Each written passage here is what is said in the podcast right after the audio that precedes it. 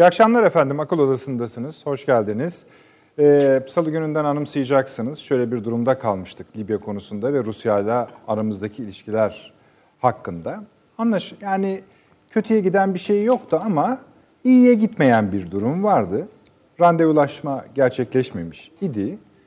Ondan sonra şöyle bir durum oldu efendim. Türkiye Libya'ya e, yüksek statüde bir heyet gönderdi. Dışişleri Bakanı Sayın Çavuşoğlu oradaydı. Maliye Bakanı Sayın Berat Albayrak oradaydı ve tabii Milli İstihbarat Teşkilatı Başkanımız Sayın Hakan Fidan Bey oradaydılar. Görüşmeler yaptı. Bunun fotoğraflarını, görüntülerini, haberlerini zaten orada gazetelerde, televizyonlarda izlediniz. Bu akşam burada ne olabilir, ne olmuş olabilir üzerine biraz sohbet edeceğiz.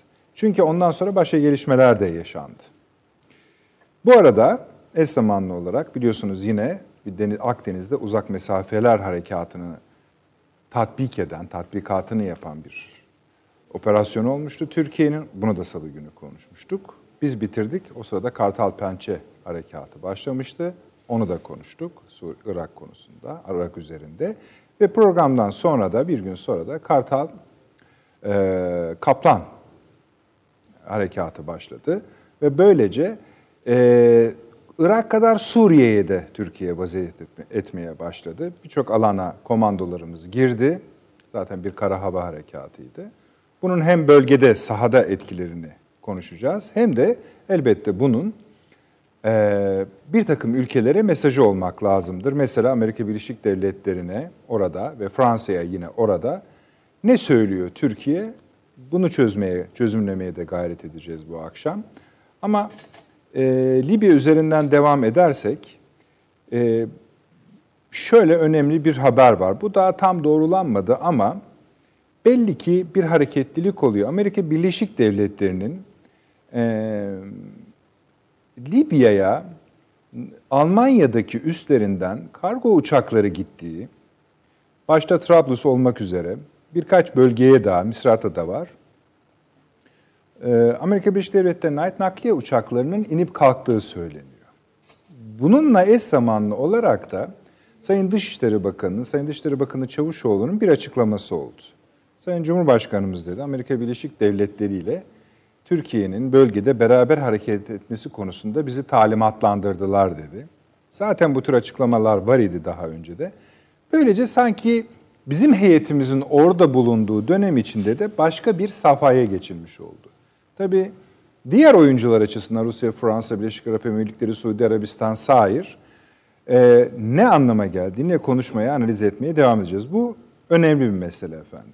Bu devam ederken Amerika Birleşik Devletleri'nin Şam'a yönelik yaptırımları geldi. Meşhur e, ne diyelim Sezar yasası üzerinden Esad'a, eşine, e, Şam yönetimin 39 üst yöneticisine yaptırımlar geldi. Ve bu yaptırımlarla birlikte Amerika Birleşik Devletleri şöyle bir açıklama yaptı. Esad'ın acımı, acımasız savaşının sona erme zamanı gelmiştir diye. Öyle midir, değil midir? Konuşacağız. Bunun dışında Almanya ile ilişkilerimizde bir tatsızlık var. Ona bahis edeceğiz. E, NATO'daki Türkiye'nin e, blokajı devam ediyor. NATO yetkililerinin açıklaması var. Biraz kızmışlar anlaşıldığı kadarıyla. Rusya Dışişleri Bakanı'nın Güney Kıbrıs Rum kesimi Dışişleri Bakanı ile görüşmesi var. Bunları böyle hızlı hızlı geçiyorum ama değineceğiz zaten. Ee, bu Çin-Hindistan meselesi var. Biraz değinmiştik. Hızla iki tarafta sulh yolu aradılar. Bulmaya gayret ediyorlar. Bulacakları anlaşılıyor. Ancak bu akşam programımızda asıl şu konuyla kısaca olmak üzere başlamak istiyoruz. Efendim Sayın Volkan Bozkır, ee, Birleşmiş Milletler Genel Kurulu'nun 70, 75. E, yılında Birleşmiş Milletler'in öyle söyleyelim. Onun başkanı seçildi yüksek oy oranıyla. Yanlış hatırlamıyorsam 192-193 ülkeden 178'inin oyunu alarak. Bu tabii çok gurur verici bir şey. Ee, Türkiye'nin dünyadaki yeni pozisyonunu da izah eden, zamanın ruhunu da izah eden bir gelişme. Bu tabii Birleşmiş Milletler'e bizim eleştirilerimizi ortadan kaldırmıyor. Oradaki aksamaların bizi ne kadar rahatsız ettiğini ortadan kaldırmıyor. Ama şimdi onun başında bir Türk var. Kıymetli bir diplomat, siyasetçi var. Oraya bakalım hani bir Türk izi damgası vuracak inşallah. Öyle bekliyoruz. Oraları zor makamlar bunlar. Yani asla sembolik bir makam olarak görülmesin. Birçok ilişkiyi beraber götürülmesi gerekiyor. Hem Sayın Volkan Bozkır'ı tebrik ediyoruz tekrardan. Yeni görevinde başarılar diliyoruz. Bizim için gayet gurur vericidir. İnşallah Birleşmiş Milletler'e de dediğimiz gibi bir Türk eli değmiş olacak. Şimdi efendim sevgili konuklarımı ekrana alabilir miyim arkadaşlar? Ee, Sayın Avni Özgüler burada. Avni abi hoş geldiniz. Hoş bulduk. Verdiniz. Profesör Doktor Süleyman Seyfi hocam burada. Hoş geldiniz hocam. Hoş bulduk. Ankara'da Profesör Doktor Taşansu Türker hocam bulunuyor. Ben onu görüyorum. O da beni görüyordur ve duyuyor mu acaba? İyi akşamlar hocam. Tabii ki. Hoş geldiniz. İyi akşamlar efendim. Saygılar, selamlar herkese. Çok naziksiniz. Çok teşekkür ederim. Tekrar hoş geldiniz. Şimdi abi bizim konularımız saydık. Daha başka evet. da yetiştirebildiğimiz kadar konuşuyoruz biliyorsunuz ama Birleşmiş Milletler'in başında bir Türk var. İstersen sen de herhalde tebriklerini Tabii ama, ki. Yani ne demek olduğunu da biraz yani e, tabii sembolik birleşim, bir yıla da denk geldi. Bu önemli. Tabii, Amerika bunu çok önemsiyor. Diğer ülkeler çok önemsiyor. 75. yıl. Hani ne işe yarar onu bilmem de önemlidir herhalde. Yani Birleşmiş Milletler e, Genel Kurulu veya Birleşmiş Milletler kurumsal olarak e, miadını doldurmuş bir müessese tabiatıyla ama tabiatıyla bu ne kadar böyle dersek diyelim yine de itibari bir değeri var. Bunun yani genel kurul başkanlığına e, bir Türk'ün... Pardon abi. Şimdi arkadaşlarımız şey dün, dün akşam seçildi. E, evet. Sayın Bozkır. Ondan sonra e, dünyadaki bütün ülkelerin Birleşmiş Milletler daimi temsilcileri Twitter hesaplarından Türkiye'yi ve Sayın Başkanı diyelim tebrik eden evet. tweetler paylaştılar. Arkadaşlarımız onlardan bir takım örnekler veriyor. E bu da bir şey, bu da çok önemli bir şey. Tabii canım, evet, tabii. yani iş bu önemsiz tabii, tabii. denilebilir mi? Yani gurur verici bir de şey, çok hoş. Türkiye'nin her manada ö, va, kişiliğiyle övünebileceği bir evet. diplomatımız. Doğru. Ve bir siyasetçimiz, bakanımız. Yani Volkan Bey o bakımdan hem Türkiye'yi temsil etmesi bakımından hem de Birleşmiş Milletler'e dönük e, uluslararası e, tepkileri, rahatsızlıkları o e, platformda yansıtabilecek... Bak, dışişleri kariyeri bir tarafa Tabii yani öyle. uzun yıllar. Hali evet. hazırda Türkiye Büyük Millet Meclisi Dışişleri Komisyonu Başkanıydı. Evet. Eski Avrupa Birliği Bakanıdır. Evet. Yani nereden baksanız geç yani ben şu anda en az 35 yıl görüyorum. Daha fazla da olabilir. E, dış politika kariyeri. Ya en doğru kişilerden biriydi yani. Bizim için yani, değil, onlar için onu ben, söyleyeyim yani. Evet. Bizim için zaten öyle de. İnşallah e, Birleşmiş Milletler Genel Sekreteri de bir Türk olur. Yani evet. bizim evet yani Sayın Sinirlioğlu falan mesela bu, bu, çünkü o zeminde fevkalade önemli hizmetler gören insanlar. O bakımdan e, Volkan Bey'i yürekten kutluyoruz hepimiz. Yani hepimiz adına orada. Tabii gayet. Ve tabii. dolayısıyla da kutluyoruz. Çok başarılı olacaktır. Bundan bu, yana da bir şüphe yok. Bizim bu uluslararası kurumlara yönelik şikayetlerimizde bir rol oynayacağını da düşünürsünüz. İnisiyatif alması bakımından bazı yani evet kuruma ilişkin, Birleşmiş Milletler'e ilişkin bizim eleştirilerimiz, çekincelerimiz şu bu filan var işte filan ama e, biraz da o makamda, o mevkilerde oturan insanların inisiyatif kullanmakta yetersiz kalmalarından kaynaklanan şeyler de var. En azından bazı konular gündeme gelmiyor. Veya işte bunu Avrupa Birliği, Avrupa Parlamentosu'nda gördük biliyorsunuz. Salonlarda PKK sergileri açılıyor. Birleşmiş Milletler'de de yapıldı tabii, bunlar. Tabii. bunlar. Yani onun için e, bizim en azından ülke olarak e, can damarımızı basan, bizi e, rahatsız eden tablolara bu süreçte rastlamayacağımız orada. Bir de biliyorsunuz Birleşmiş Milletler'e bağlı kuruluşlar var. Tabii tabii. Yani o UNESCO var, fakir, UNICEF evet, var. Evet. O kuruluşlar var yani. mesela hani aşı bile gönderemez duruma gelmişlerdi. Süleyman Hocam. Hani biz hatırlayacaksınız biz gönderdik evet. onlardan önce onlar daha yükleyemediler bile. Yani bu geçtiğimiz 1-2 yıl içinde birden çok defa yaşandı. Sebebi de işte bu meselelerdi. Ne dersiniz? Valla ben mesela Birleşmiş Milletler Genel Sekreterine bir Türk diplomatı seçilse Allah kolaylık versin derim. Yani evet yani onur duymak, gurur duymak onlar ayrı bir hikaye ama çünkü Birleşmiş Milletler'in bütün sorunlarının bir anlamda paratoneri olan isim. Yani kim Herkesin olursa olsun. sıkıştırdığı, yani. Tabii, herkesin- herkesin sıkıştırdığı. Çünkü Güvenlik e, Konseyi diye bir şey var. E işte oradaki veto mekanizmaları var. Bütün bunları da bir anlamda Üstüne alan. üstüne ha- almış olacak. Yani ne kadar ön alıcı bir şeyler yapmaya çalışsa bile o yapı Birleşmiş Milletler'in üstündeki o vesayetçi yapı. Bunun adı vesayettir yani. Baskılıyor. Genel kurulu baskılıyor. Ee, dolayısıyla hani ona sevinirdim ama bir taraftan da endişe ederdim. Ama genel kurul çok başka bir şey. Orası bir forum ve etkin çalıştırılırsa Birleşmiş Milletler'in sesi başka türlü çıkar. Doğru. Yani Birleşmiş Milletler'in de eleştirildiği bir forum, belki Birleşmiş Milletler'in yeniden yapılanmasına dair projelerin tartışıldığı bir forum haline getirilebilir.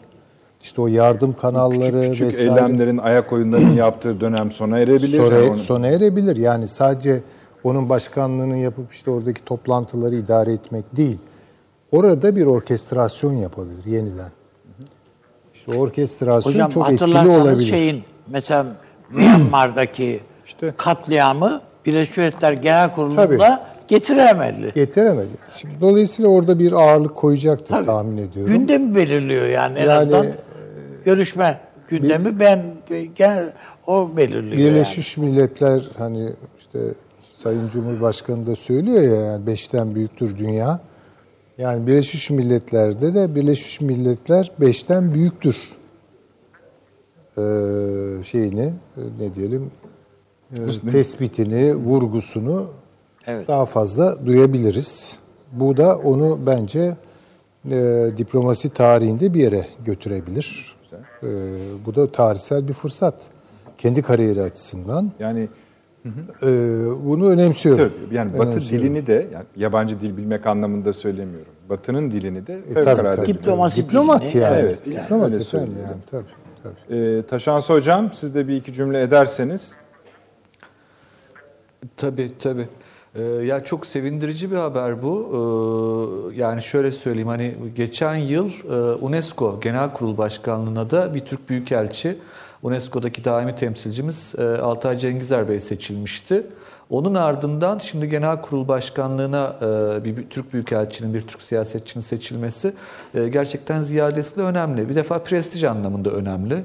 E, Volkan Bey gerçekten istisnai bir büyükelçiydi hep. E, Yani rutin dışında çalışmayı seven e, tipten bir büyükelçi. E, Zaten oradan siyasete de geçti. Daha yaratıcıdır e, siyasi konularda, diplomaside. E, O anlamda e, hani çok büyük tebrik tebriği hak eden e, bir siyasetçi zaten. E, Hatta Sayın e, Dışişleri Bakanı'nın tebriği de o anlamda bence gayet manidar. Volkan ağabeyi tebrik ediyorum dedi. E, Bu çok e, hoş gerçekten nazikçe yaklaşımlar bunlar. Evet, E, Türk evet. diplomasisinde, siyasetinde. Şimdi nedir peki bu diyecek olursak genel kurul başkanlığı şu demek efendim yani divanı ve gündemi yönetmek demek genel kurulda. E, Ve bu çok çok önemli bir görevdir. Neden önemli bir görevdir? Orada da bahsetti Süleyman Hoca da Avni Bey de. E, Şimdi güvenlik konseyi diye bir şey var. E, Güvenlik konseyinin 5 daimi üyesi var. BM yapısında böyle bir e, gerçeklik var. E, Ancak BM tarihinde pek çok kez, öyle bir, bir iki kez de değil pek çok kez genel kurul e, bu güvenlik konseyi barika- barikadını aşabilmiştir. Yani genel kurulun ancak gündemine gelmesi gerekir. Divanın bunu onaylaması gerekir.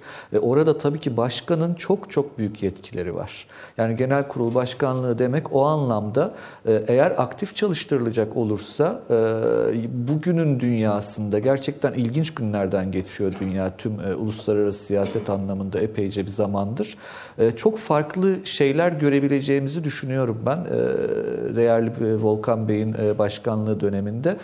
Misal e, şöyle söyleyelim mesela işte Batı Şerian ilhakı konusu e, görüşülecek e, bu yaz ayları içerisinde. Tabii. E, o konuda biliyorsunuz Kudüs'ün başkent olma hususu genel kurula getirilmişti. E, bundan birkaç yıl evvel değil mi hatırlayacağız hepimiz. Doğru. E, orada Türkiye önü almıştı e, ve birkaç tane ülke sadece Amerika'nın e, verdiği paralarla o da 7-8 ülkeydi yanlış hatırlamıyorsam sadece RETO'yu kullanabilmişti. Bunlar gerçekten siyaset yapmada önemli araçlar. Diğer bir husus şu daha önce bahsetme şansı bulduk bundan.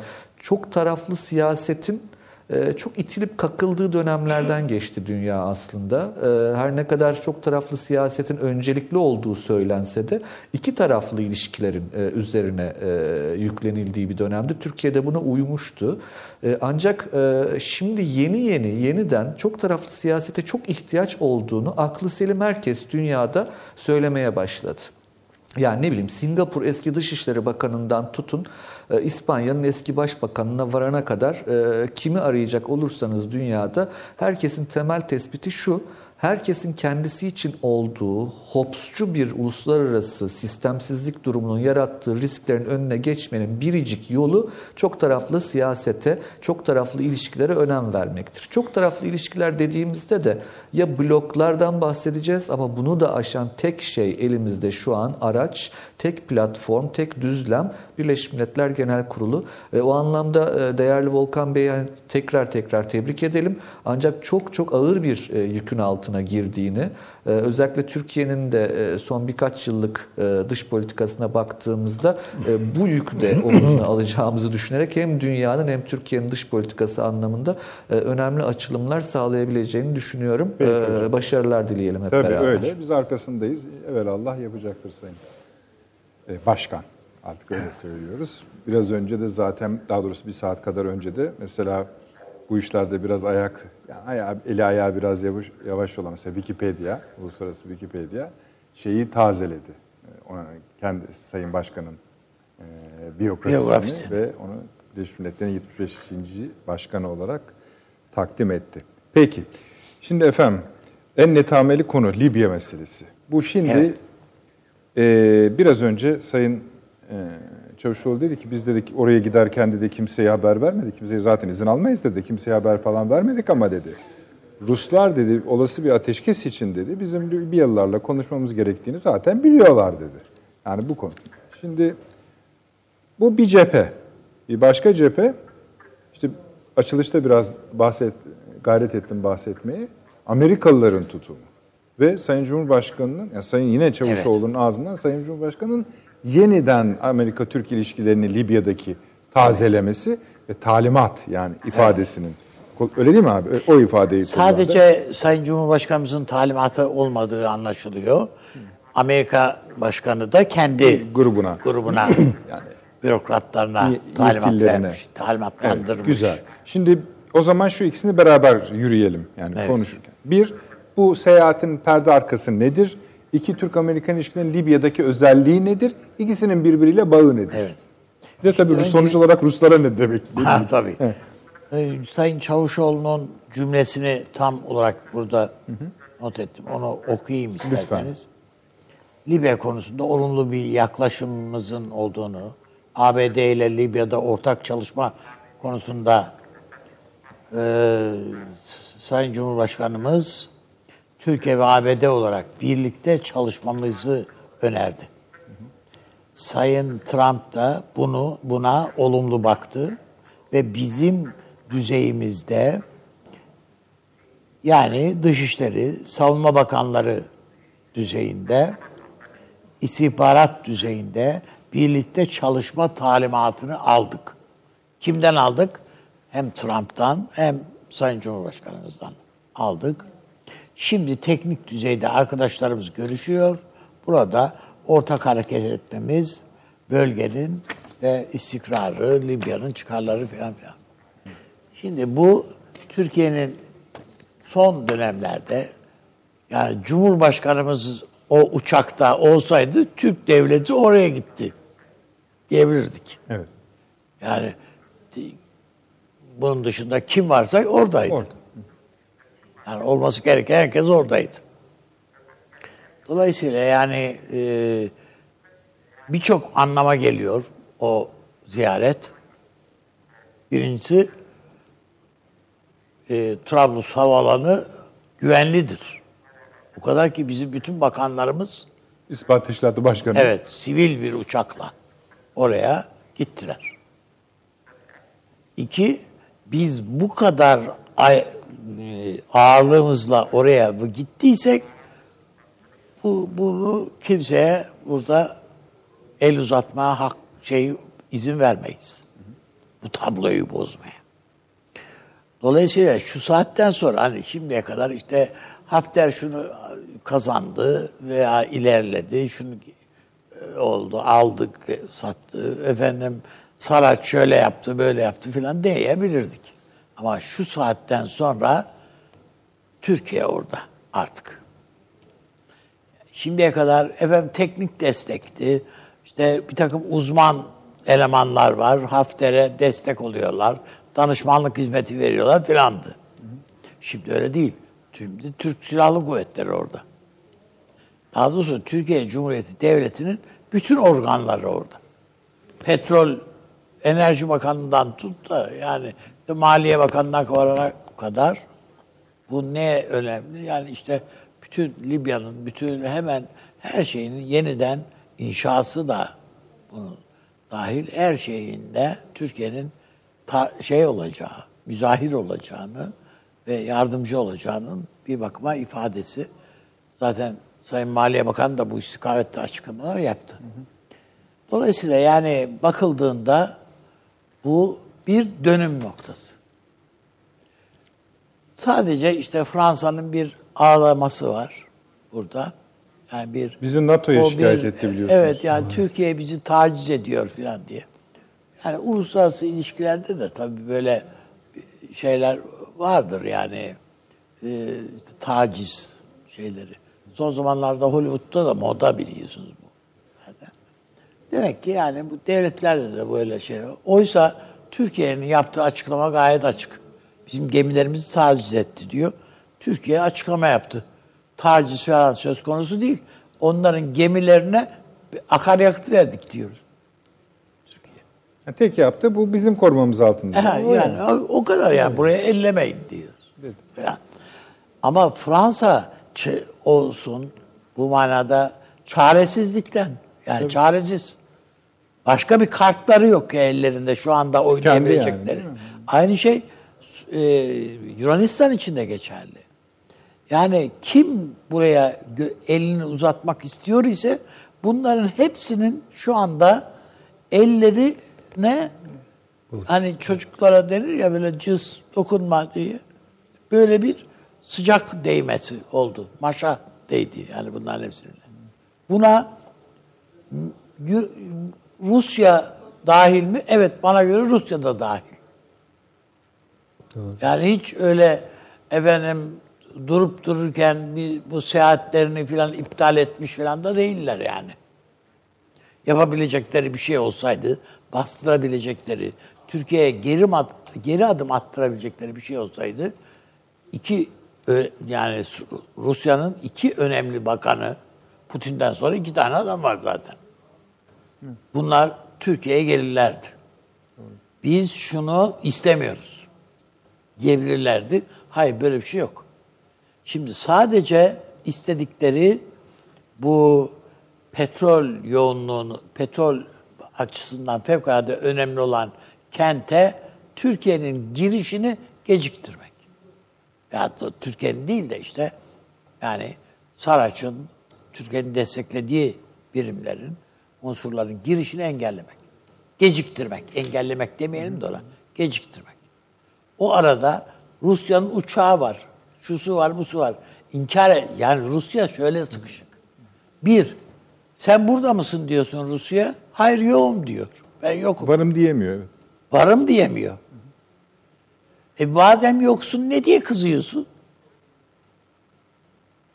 Biz vursak senin uçakların değil bunlar. Birleşik Arap Emirlikleri'nin. Niye o bağırması gereken o değil? E sen bağırıyorsun. Filan filan. Yani bütün bunlar var. Rusya o yüzden iki arada bir derede. Ne yapacağını o bakımdan bilmiyor ve acaba bunu dengelemek için Suriye'den bir büyük bir taviz koparabilir miyim diyor. An- anladım. İstediğin kadar Suriye'den taviz kopar. Yani bu e, tabir ne kadar doğru şey yapmayayım ama yani kaba bir benzetme ama ölü soyuculuk gibi artık şu saatten sonra. Yani Amerika Suriye'nin ipini çekmeye karar vermiş, açıklamış işte şunlar şunlar şunları yapamazsın. Şunları ya bütün dışarıdaki varlıklarınıza da el koydum. Şu bu filan filan. Neyse demiş. Sen o arada diyorsun ki ben ben de şu üssü aldım filan yani. Hayır. Böyle bir şey yok yani. Bu bunun ge- bu orada aldığı, el koyduğu veya anlaşma imza attırdığı Esed'e imza attırdığı anlaşmanın o anlaşmayı geleceğe taşıma şansın yok artık. Yani Sevr Anlaşması'nı Türkiye Cumhuriyeti'nin ne taşıma şansın olabilir mi? Olmadı kardeşim. O teslim anlaşması onlar. Şu anda Esed'den de bu nitelikte imzalar almak mümkündür. Yani olabilir. Can havliyle adam imzayı basabilir de yani. Bu bakımdan ben e, yani bütün herkesin oyunu bozuldu. Ve Türkiye Doğu Akdeniz'de e, yani o hani pençe diyoruz ya sol tarafında Irak'a uzatıyorsun sol pençeyi sağ pençesi Libya'da. Ya da Akdeniz'de öyle. Ve dolayısıyla Akdeniz'de. Yani, o yüzden ben hayati bir hamlesi, hayati bizim bir şeyimiz Libya artık. Peki e, şimdi ne olacak peki yani? Bundan sonra nedir durum? Şöyledir, ben bana göre yani Tabii. bir Türkiye orada Libya'nın parçalanmadan bir bütünlüğünü, toprak bütünlüğünün korunmasını istiyor. Bu bir. İki, Libya ile işte yasal, uluslararası anlaşmalarımız var. Ye- Yeni anlaşmalar da imzalayacağız. Ee, bu burada Amerika'nın çıkarlarını Türkiye koruyacaktır. Keza ha, hakkaniyet çerçevesi içerisinde Rusya'nın, efendim e, İngiltere'nin muhtemelen e, hakları da yani öyle hani ben geleyim de burada bütün petrollerin üstüne konayım filan. Türkiye'nin böyle bir planı yok zaten. Ama hani işte orada zaten e, petrol anlaşması e, yapılmış idi. Yapılmış anlaşmalar var. Onları zaten Hayır, siyaseten ne olacak? Yani bir yani mesela Hafter ne olacak? Rusya ne diyecek? Ee, bundan sonra onu destekleyen Vallahi ülkelerin durumu ne olacak? Yani şu saatten sonra Hafter'in ne olacağını Rusya düşünsün yani. Ne yapacak onu. Ama hiç de öyle ki alıp da sinesine bastıracak hali yok Rusya'nın. Rusya böyle bir onu yok. saniyesinde yok eder onu. Hayır, hayır, böyle bir hevesi de yok. Ama adam da zaten altın altını alıp Peru şeye mi gitti? Ee, Güney Amerika'da bir yere götürmüş falan zaten yani herhalde kendine göre o da tedbir alıyor. Oğluyla göndermiş. Şunu yapmış, bunu yapmış zaten. Yani öyle bir şey olarak görmüyor kimse onu. Ee, adam kendi geleceğinin peşinde. Hayır, zaten pozisyon kaybını şöyle anlayabiliriz. 10 gün önce adam ben, darbe yaptım, bütün ülkeyi ben yönetiyordum diyordu. Şu anda sağ nereye kaçsak hesabı yapıyor. Durum bu gibi. yani. yani. yani. onun için ben Türkiye'nin bundan sonra bir Libya'nın geleceğini inşa edecek bir e, Libyalıların inşa edeceği bir siyasi zemini oluşturmakta Türkiye katkı sunacaktır. Bunun bürokratik altyapısını geçmişte biz Türkiye kurmuştu Osmanlı Devleti. Buna destek verecektir. O çatıyı tekrar inşa etmekte. Bu kadar. Ee, onun ötesinde işte eşit şartlarda ona efendim filanca imar işini 5 liraya yapılacaksa bunu Türkiye 10 liraya yapacak değil yani. Yine eşit şartlarda girer, ihale edilir, kazanır, yapar. Ortak girer ya birileriyle yapar falan. Yani Türkiye bundan sonra ama oradan çıkmaz. Evet, biraz garip olur zaten. Geçen programlarda e, Sü- Süleyman Hoca, Süleyman Seyfi Hoca söylemişti. Şunu da unutmamak lazım. Türkiye artık sadece Libya diye de bakamaz. Libya'dan batıya doğru. Yani bütün o Cezayir, Faz, Tunus. Yani bütün oraya böylece bakmak lazım. Bakar ve şu anda baktığı da anlaşılıyor zaten. Evet. Yani o onu da fark ediyoruz onu da. İşte Avrupa Birliği'nde falan da rahatsızlık meydana getiren bu. Ne oluyoruz? Peki abi. Konuşacağız. Yeah. Konuşacağız. Şimdi Süleyman Hocam. Buyurun. Bu bölüme kadar lütfen hani siz kendi Estağfurullah. görüşlerinizi. Bir de şöyle bir durum da herhalde bizim aklımıza gelmek lazımdır. Şimdi Amerika Birleşik Devletleri'nin bir pozisyon yenilemesinden bahsettik. Son durum zaten hani orada beraber hareket ediyormuş gibi. Pekala. Bu aynı zamanda şimdi bir takım haberler de çıktı. Ee, gazetelerde ufak ufak yani büyük gazeteler görmüyor ama neden bilmem. Amerika Birleşik Devletleri'nin ABD Rusya e, Türkiye Rusya ilişkisinin Suriye ve Libya üzerinden bozulması için bunları vesile olarak da kullandığı. Çünkü mesela Libya'daki tutumu zaten Rusya'yı itekleyen bir tutum. Şimdi bunun yanına işte mesela Esad'a getirdiği yaptırımlar yine aslında bölgeyi sıkıştıran yaptırımlar. Böyle de bir etkisi olabilir mi? Olsun şey de diyebilirsiniz. E olsun ne olacak da diyebilirsiniz. Hiç problem değil. Böyle bir etki de görüyor musunuz? Evet. Şimdi tabii biraz kalem kalem gitmekte Tabii, tabii. e, fayda var. Lütfen, lütfen. E, çünkü çok aktörlü bir tabloyla karşı Ama bir de şöyle bir şey, bağışlayın? Bakın. Rusya, Fransa, Mısır, Suudi Arabistan bunları da saymaktan da yıldık artık da. Suudi Arabistan, Birleşik Arap Emirlikleri, İsrail. E ne oldu yani? Hani Av- Avrupalı birkaç oyuncuyu saymadım bile. Yani ne oldu yani? Şimdi tabii Yani, bu yani kadar cümleleri ne? Yani, hani o kadar da küçümse öyle bir şey de kullanmak Yok, yok. istemiyorum Hayır, ama geldiğimiz şey yerde olmaz. burası yani. Şimdi biraz hani büyük bloklardan başlayalım ve onların arasındaki ilişkilerin Libya'ya nasıl yansıdığını bir kere e, dikkate almamız gerekiyor bence. Şimdi bir Avrupa Birliği var. Ama tuhaf bir Avrupa Birliği var. E, Fransa ile İtalya arasında ipler gerilmiş vaziyette. Fransa'nın Libya'ya dair söyledikleriyle İtalya'nın Libya'ya dair söyledikleri tutmuyor. Ve bu Almanya'nın elini zayıflatıyor. Çünkü Almanya açık bir çıkışta bulunamıyor. Yani biraz bunların arasındaki problemleri halletmek, biraz büyük abi ağzıyla konuşmak gibi bir yol seçmiş. Dolayısıyla pasif kalıyor. E, Avrupa Birliği içerisinde Avni Özgürel Üstad'ın dediği gibi ağlayan, bağıran işte bir Fransa var. Ama Fransa ile NATO ilişkileri Fransa ile Amerika Birleşik Devletleri ilişkileri iyi değil. Buna bir de Almanya ile Amerika Birleşik Devletleri arasındaki ilişkilerin de iyi gitmediği eklenince Avrupa Birliği boşluğa düşüyor. Yani bir Avrupa Birliği politikası çıkmıyor oradan.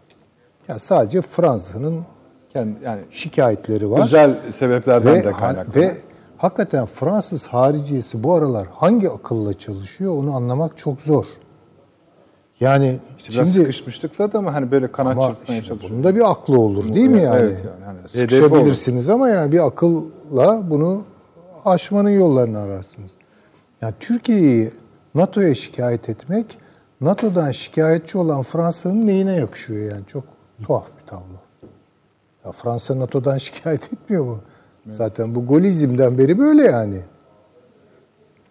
Ve Amerika sürekli olarak Fransa'yı NATO'ya olan yükümlülüklerini yerine layıkı ve çileyle getirmediği, NATO'yu etkin çalıştırmadığı, Almanya'ya da aynı şeyi söylüyor. Bunlarla suçluyor. Yani Fransa PESCO lafları ediyor, Avrupa ordusu ve bunu her fırsatta yapıyor. Çünkü Almanya'dan askerlerimi işte çekeceğim deyince işte şu PESCO için fırsat diye gene konuşan Fransa. Çok çürük yani. Çok çürük. Tabii çok telaşlanıyorlar. Biraz da panik hakim galiba.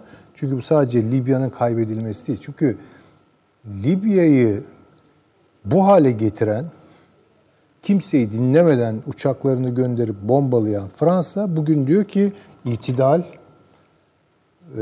işte görüşmeler olsun, e, barışa şans verilsin falan. E sen başlattın bu işleri. Yani iler tutar tarafı yok. Hem diplomatik akıl yürütme açısından hem de olgusal olarak Fransa Paris'in çok kötü durumda. göbeğine Kaddafi'ye çadır kurdur. Ondan Hı, sonra adamı ki. linç etmek için en önde elinde mızrakla sen koş. Tabii. Yani bunun bir faturası olacak. Olacak. Üstelik yani Libya Fransa'nın e, arka bahçesi falan değil yani. Bir kere İtalya var yani. Yani İtalya'nın oradaki nüfusu çok daha fazladır Fransa'ya göre. Yani Fransa, Cezayir, Tunus, Fas tamam ama Libya'da İtalyan şeyi e, nüfusu daha fazladır. Şimdi dolayısıyla Avrupa kartının hali pürmelali bu. Amerika Birleşik Devletleri'ne geldiğimiz zaman Amerika Birleşik Devletleri'nde de evet farklı sesler var.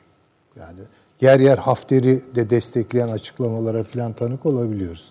Ama tabii bu gibi işleri belirleyecek olan NATO ve Afrikon. Yani onların ne söyleyeceği çok önemli. En son e, Avrupa e, NATO e, yetkililerinin en üst düzeyde söylediği şeylere bakıyorsunuz. Bir tek şeyin altını çiziyorlar. Bu çok tehlikeli bir gidişat. Rusya oraya yerleşiyor. Bu da kabul edilemez. Bunu vurguluyorlar. Ve alarm veriyorlar yani. Alarm veriyorlar. Şimdi tabii bu da ister istemez Amerika'yı Hafter'den uzaklaştırıyor. Çünkü Hafter hayatın hatasını yaptı yani Rusya'ya yanaşmak suretiyle. Bu çok büyük bir hataydı. Şimdi durumu düzeltmek için işte Amerika ile görüşmeler yapıyor, Sisi'yi kullanıyor vesaire ama Amerika bu konuda çok ikna olmuş değil bence. Ve bu birkaç güne kadar sessiz kaldı, belirsizlik var gibi gözüktü ama ben hep şeyi izledim. Yani NATO çevreleri ne diyor? Afrikon ne diyor? E onların söyledikleri de ciddiye alınması Gayet gerekir. Yani altı çizile çizile bu çok tehlikeli bir gidişat.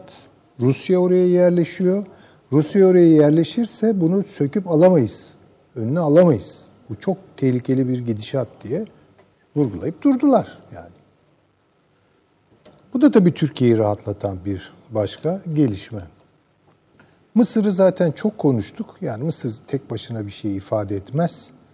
Ee, Mısır'ın derdi Müslüman Kardeşler Hareketi tekrar bana sirayet edip e, askeri idareyi tehdit edecek bir boyut kazanabilirim. Bundan korkuyor. Ee, onun için mümkün olduğu kadar işte Hafter'e destek vermeye çalışıyor ama nafile bir gidişat bu da. Yani çok etkin işleyen bir şey yok. Ve asla orada artık ona kaniyim. Ee, Libya'ya girme gibi bir pozisyon falan olamaz. Yani bu çok çok büyük bir risk yani e, Mısır açısından. Ee, Cezayir'e dikkat. Cezayir'den hoş sesler gelmiyor. Yani Türkiye'nin bu işin altyapısını oluşturması lazım. Yani biraz Türkiye'nin elinden inisiyatif almak istiyorlar. Hafter'i mahkum eden bir şey söylemiyorlar. Ee, meşru hükümetin yanında durduklarına dair bir alamet yok. Yani ona Cezayir'in. Cezayir yani iyi değil. Ee, Türkiye'nin oraya çok önem vermesi lazım. Cezayir çok önemli çünkü. Bunu görmek durumundayız. Hesapları nedir? Arka planında hangi endişeleri taşıyor bu yaklaşım? Onu da çok iyi Tabii. bilmiyorum. Yani o ses acaba nereden? Tam Cezayir'den Ee, mi tabii çıkıyor? mesela Cezayir'de Tunus, varlığı- Cezayir ilişkileri. Yani Tunus da çok böyle Müslüman kardeşlerle başı hoş değil yani. O akımda çok fazla başı hoş değil. Ee, bir Selefi damar var orada yani Cezayir'de. O Selefilerle e, şey yani problemli bir du- durumu var çünkü Müslüman kardeşlerin. Bunu Mısır'da gördük. Bunun bir benzeri İsrail şeyde de var, Cezayir'de de var. Bunu söyleyebiliriz. Rusya tam Bizim eğreti. 28 Şubat'a biraz benzemiyor mu hocam Cezayir? Ee, İç kamuoyu açısından. doğrudur. Yani- Parçalanmışlıklar Tabii tabii falan. tabii canım tabii o çok açık. Ee, yani bir de Türkiye'ye çok kırgınlar. Çok kırgınlar. Yani hala kamuoylarında bağımsızlıklarını tanımayan bir Türkiye var Birleşmiş Milletler'de. Evet. Ya bu çok acı bir şey yani. Ee, işte Turgut Özal gitti o zamanlar biraz konuştu kamuoyunu özür, Özür diledi. diledi, özür diledi açık ama yani hakikaten bu işlerde gönül almak çok kolay değildir. İşte yani Türkiye'nin oraya biraz daha fazla bence yatırım yapması lazım. Ee, Rusya'nın durumu zaten eğriti. Yani baştan beri eğriti. Rusya'nın bütün telaşı benim anlayabildiğim kadarıyla Türkiye'nin başarısından pay almak. Türkiye ile orada çarpışmak falan değil. Bu yolu deniyorlar. Mesela Lavrov'un açıklamalarına bakıyorum. Son açıklamaları. Hı hı. Lavrov diyor ki yani Türkiye'nin mutlaka ikna edilmesi lazım. Ne demek ya? Yani bugüne kadar pek ağızlarından çıkan bir şey evet. değildir bu yani. Türkiye ile görüşmek lazım ve Türkiye'nin ikna edilmesi lazım. Bu şu demek, ya orada benim dişim çok fazla Türkiye'ye geçmiyor. Evet, bu açık. İşte mümkün olduğu kadar Hafter'i geri plana çekip Akil'le Salih'i devreye sokarak ama onu da berbat etti Hafter. Çünkü o reddettiği anlaşmada şöyle bir şey var ki bu Türkiye'ye... Onu da onu Birleşik Şeyleri Hocam söyledi. meşruiyetini reddetti. Hafter evet yani çünkü esasında. oradaki parlamentoyu... O anlaşmayı imzaladığı anda Türkiye senin meşru kimliği kişiliğini tanıyoruz diyecekti. Türkiye demiş olacaktı. Evet. Kendi aptal herif kendi Hayır, bu daha evvel anla, bir anlaşma var ya şu ikili yapıyı kuran. Evet. Yani parlamento ve hükümet. Parlamento evet. doğuda, hükümet batıda. Şöyle bir madde var ama orada. Yani hükümet bir karar aldığı zaman parlamentonun onaylaması lazım. Şimdi bu Türkiye'ye evet. bir sıkıntı doğurur. Adam dedi ki ben bu anlaşmayı da tanımıyorum. Aman ne güzel yani. Oh, İyi o zaman zaten uçtu evet. anlaşma yani. Şimdi böyle bir şey yok. Yani demek istediğim e, biraz böyle işi siyasal mecralara sokmak suretiyle hem Türkiye'yi biraz durdurmak hem de e, işte bir e, siyasal görüşme ikliminde hangi e, parsaları toplayabilirim falan ama ama şunu söyleyeyim yani eğer Rusya Suriye'de olduğu gibi Libya'da bir deniz üssü, bir hava üssü elde ediyorsa çok başka bir dünyayı konuşmaya başlamamız lazım. Yani bu biraz evet. akıl dışı bir tablo yani. Buna son tahlilde Avrupa Birliği de evet demez yani. Yani düşünebiliyor musunuz? Hafter mi, Saraç mı, o mu, bu mu derken Rusya orada iki tane üs açıyor ve senin karnını yakalıyor. Bu, bu ne ya? Yani buna kimse bu, ne bu olacak ya bu olacak iş değil. Ya orada bence çok yanlış bir iş yaptılar. Ruslar. Elbette tabii. Yani bir şeylere güvendiler. İşte bu bunu işte yapıyorlar. Yani Afganistan bazı böyle oldu Şimdi bitti. Taşan soracağız onu da. Kaptı kaçtı. Evet Öyle yani gibi. Afganistan'da böyle bir gaf yüzünden başlarına gelmeyen kalmadı. Ya Suriye iyi tamam falan ama çok pahalıya mal oluyor ve hala da kendilerine göre çözebilmiş değiller. E bir de böyle bir durumda siz kalkıyorsunuz bilmem Libya'da bir serüven falan. Bu bence çok yanlış bir adımdı onlar açısından. Herhalde şimdi onun biraz farkına var. Dahası daha önemli bir şey oldu. Türkiye ile çok fazla karşı karşıya gelmeye başladılar. Halbuki adamların bütün açılımları NATO'nun Türkiye ile Amerika Birleşik Devletleri ile Türkiye'nin arasındaki ilişkilerin gerilmesine dayalı adım atmaktı yani. Değil mi? Tabii bunu Suriye'ye girişi, e, oraya dahil oluşu e, noktasından söylemiyorum. Yani o ayrı, o kendi kararlıydı ama yani ondan sonra tutunabilmek işte orada e, sağlam Hocam, bir pozisyon. Uçaklarını düşürmesine bile sineye çektiler. E, ni, e, Büyükelçin öldürülüyor. Sineye çekti evet, adam bunları evet. sorun etmedi. Şimdi kalkacak orada bakın Sirte meselesi ki işte bence şu an tabii bir yumuşama var. Hazırlık yapılıyor. Türkiye operasyonu başlatacak. Başlatacak yani. Ve Sirte'yi alacak. Yani, Çünkü hı. efendim o kıyı şeridini kontrol etmesi lazım ki o Türkiye ile Libya arasındaki deniz anlaşmasının da evet ayakları sağlam yere bassın.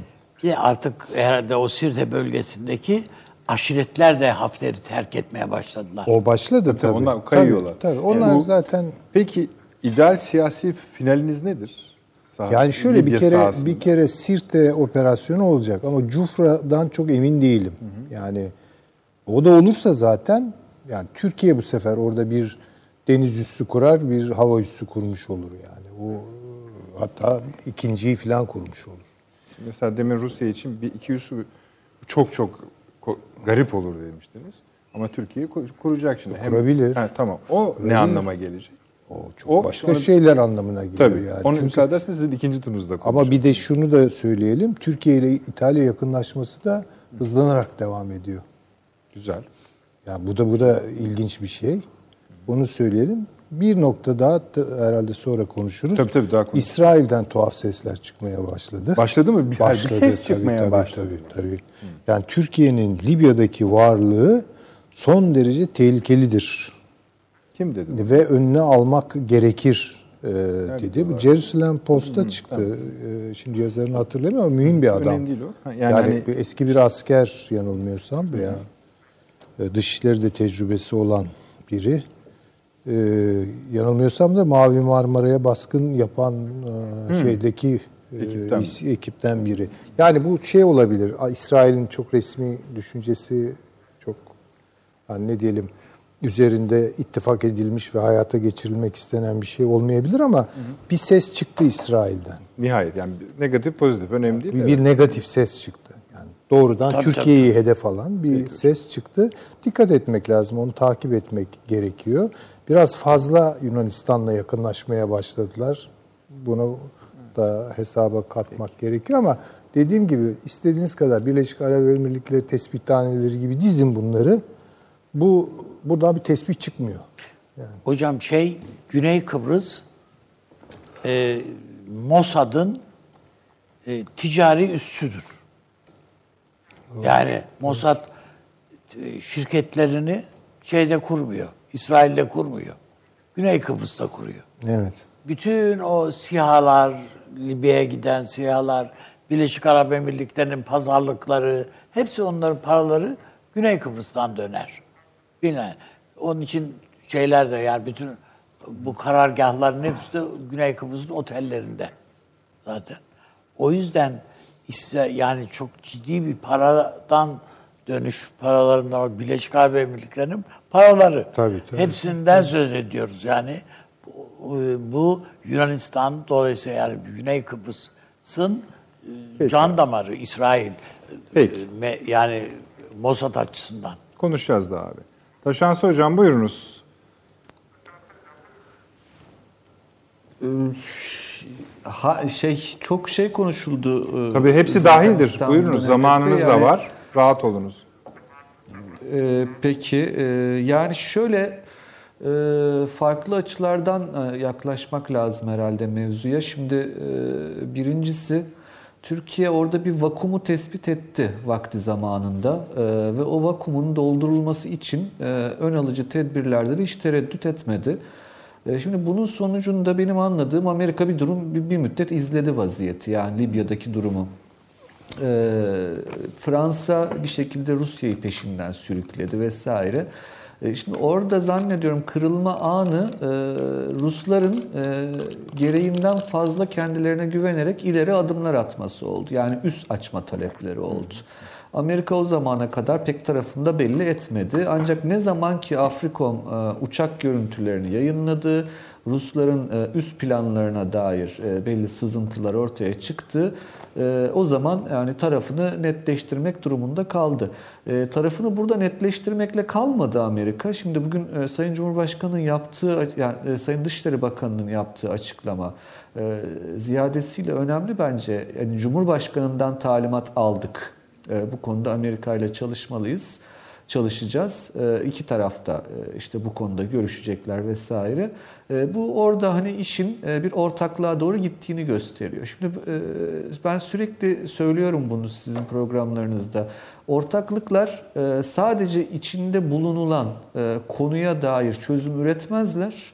Başka konulara teşmil edilebilecek ilk imkanları oluştururlar. Şimdi Amerika-Türk ilişkilerine baktığımızda son dönemde S-400 krizini düşünün, işte Halkbank krizini düşünün. Mesela bu o konuya dair de e, şeyin e, Baltı'nın çıkacak olan kitabında da bir şeyler varmış vesaire. E, Orada yani çok ciddi inişler çıkışlar yaşadı Türk-Amerikan ilişkileri. Ve bu iniş çıkışlar da e, Türkiye gerçekten dirayetli durdu. Amerika'da e, elinden geldiğince Türkiye'yi sıkıştırdı vesaire. E, ancak belirli bir şekilde Türkiye E, yeri geldiği zaman Rusya ile konuşarak, yeri geldiği zaman AB ile konuşarak e, bunu dengelemeye çalıştı. Ancak zannediyorum ki şu an Amerika'daki pozisyon artık bu dengeye ihtiyaç olmadığını çünkü Türkiye'nin bir şekilde bir alanda rüştünü ispat ettiği şeklinde okunuyor. Yani Libya'da öyle bir noktaya geldi ki Türkiye e, NATO için tehdit olan e, Rusya'yı durduran ülke konumunda. Başka bir NATO üyesi ülke Fransa, başka bir NATO üyesi ülke Yunanistan aldılar Rusya'yı Libya'ya getirdiler gözüyle görünüyor durum. E, hatta e, darbe yaptırdığınız Sisi, sizin adamınız sözde e, Rusya'yı destekliyor orada. E yine sizin adamınız Birleşik Arap Emirlikleri sözde ama yani çok da demek ki laf dinlen, dinlenmiyor. Şimdi Rusya'nın oradaki aşırı adımları bir şekilde Amerikan tarafını belli etmesini sağladı dedik. E, buradan da hareketle zannediyorum ki sadece burada bir ortaklıktan değil, yani sadece Libya özelinde bir ortaklıktan değil, burada yaratılan ee, ne de ne diyelim buna imkanlar çerçevesinde ve ruh hali çerçevesinde bunun genel olarak Türk-Amerikan ilişkilerine yansımaları olacağı kanaatindeyim ben. Sadece Libya özelinde bir ilişkiden bahsedemeyiz artık. Şimdi Rusya konusu burada önemli. Ona dair de birkaç şey e, söylemek isterim. Şimdi Rusya'nın genel okuması e, şöyle bir okumaydı bir vakum var. Amerika e, Trump yönetiminde bir geri adımlar atıyor ve biz buna hazırlanmıştık zaten. Trump'ın dünya politikasını anlamıştık, analiz etmiştik. E, ve bu çerçevede bu vakumu doldurmak için diyor Ruslar, dediler daha doğrusu, çok ileri adımlar atacağız. Yani Suriye'de önümüz açık dediler. E, ama Libya'da da önlerinin açık olduğunu düşündüler. Mesela Doğu Avrupa'da da çok fazla önlerinin açık olduğunu düşündüler ama her şeyin belirli bir sınırı var. Yani şöyle söyleyelim o genel hat çerçevesinde Çin'e karşı Rusya'ya ihtiyaç duyan Amerika e, algısıyla Rusya ben kendi gücünü fazlasıyla abarttığı kanaatindeyim. Yani e, evet Doğu Avrupa'da bazı şeylerine Taşansı göz hocam. yumuldu, Suriye'de bazı şeylerine göz yumuldu ama buyurun. Acaba biz bu yani sadece yani Şöyle söyle abi. şimdi e, adam çok da haksız sayılmaz yani abartmakta. Yani Kırım'ı alıyorsun kimse ağzını açmıyor. Yani Ukrayna ile kapışıyorsun ya, idare ediyorlar seni. Suriye'ye gidiyorsun istediğin gibi at koşturuyorsun. Yani bunların ikisi de Ukrayna'da efendim bağımsız devletler yani Suriye'de ne olursa olsun at koşturuyorsun. Kimse yine ne arıyorsun burada diye demiyor. Yani köpeksiz köyde değneksiz dolaşma alıştı Rusya. Onun için yani Libya'da hazır iştahımız yerindeyken diye e, oralara sarkmasına çok da şaşırmamak lazım gibi geliyor bana. Buyurun Taşansı hocam. E, kesinlikle Üstad son derece e, iyice özetledi aslında benim söylemek istediklerimi. E, ama bu durum e, Türkiye'ye bir rol biçti.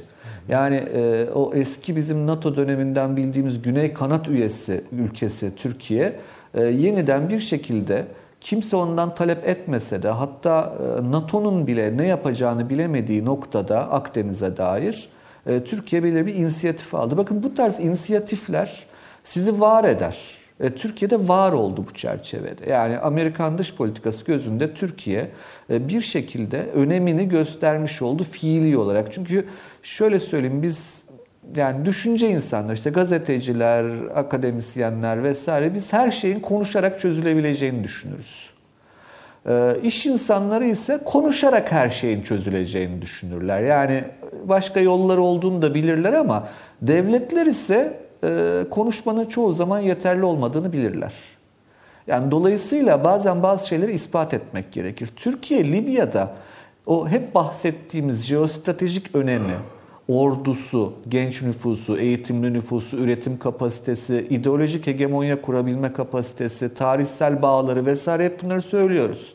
Ama burada gösterdi. Gösterdiği için zaten Amerika gözünde e, artık bir e, değeri oluştuğu kanaatindeyim Libya'da. Şimdi Rusya'ya dair bu yanlış algıya dair e, Avni Bey Üstad'ın biraz önce çok güzel orta yaptı bana. Ben de oradan birazcık devam edeyim. Şimdi bakın çok ilginç şeyler de oluyor aslında. Mesela Doğu Avrupa'da Polonya-Çekya hattında garip bir şeyler oluyor. E, Çekya'nın iki tane e, diplomatını persona non grata ilan etti Rusya. E, çünkü onlar da ilan etmişlerdi. Polonya birlikleri yanlışlıkla bir e, Çek kilisesini işgal ettiler bir hafta boyunca.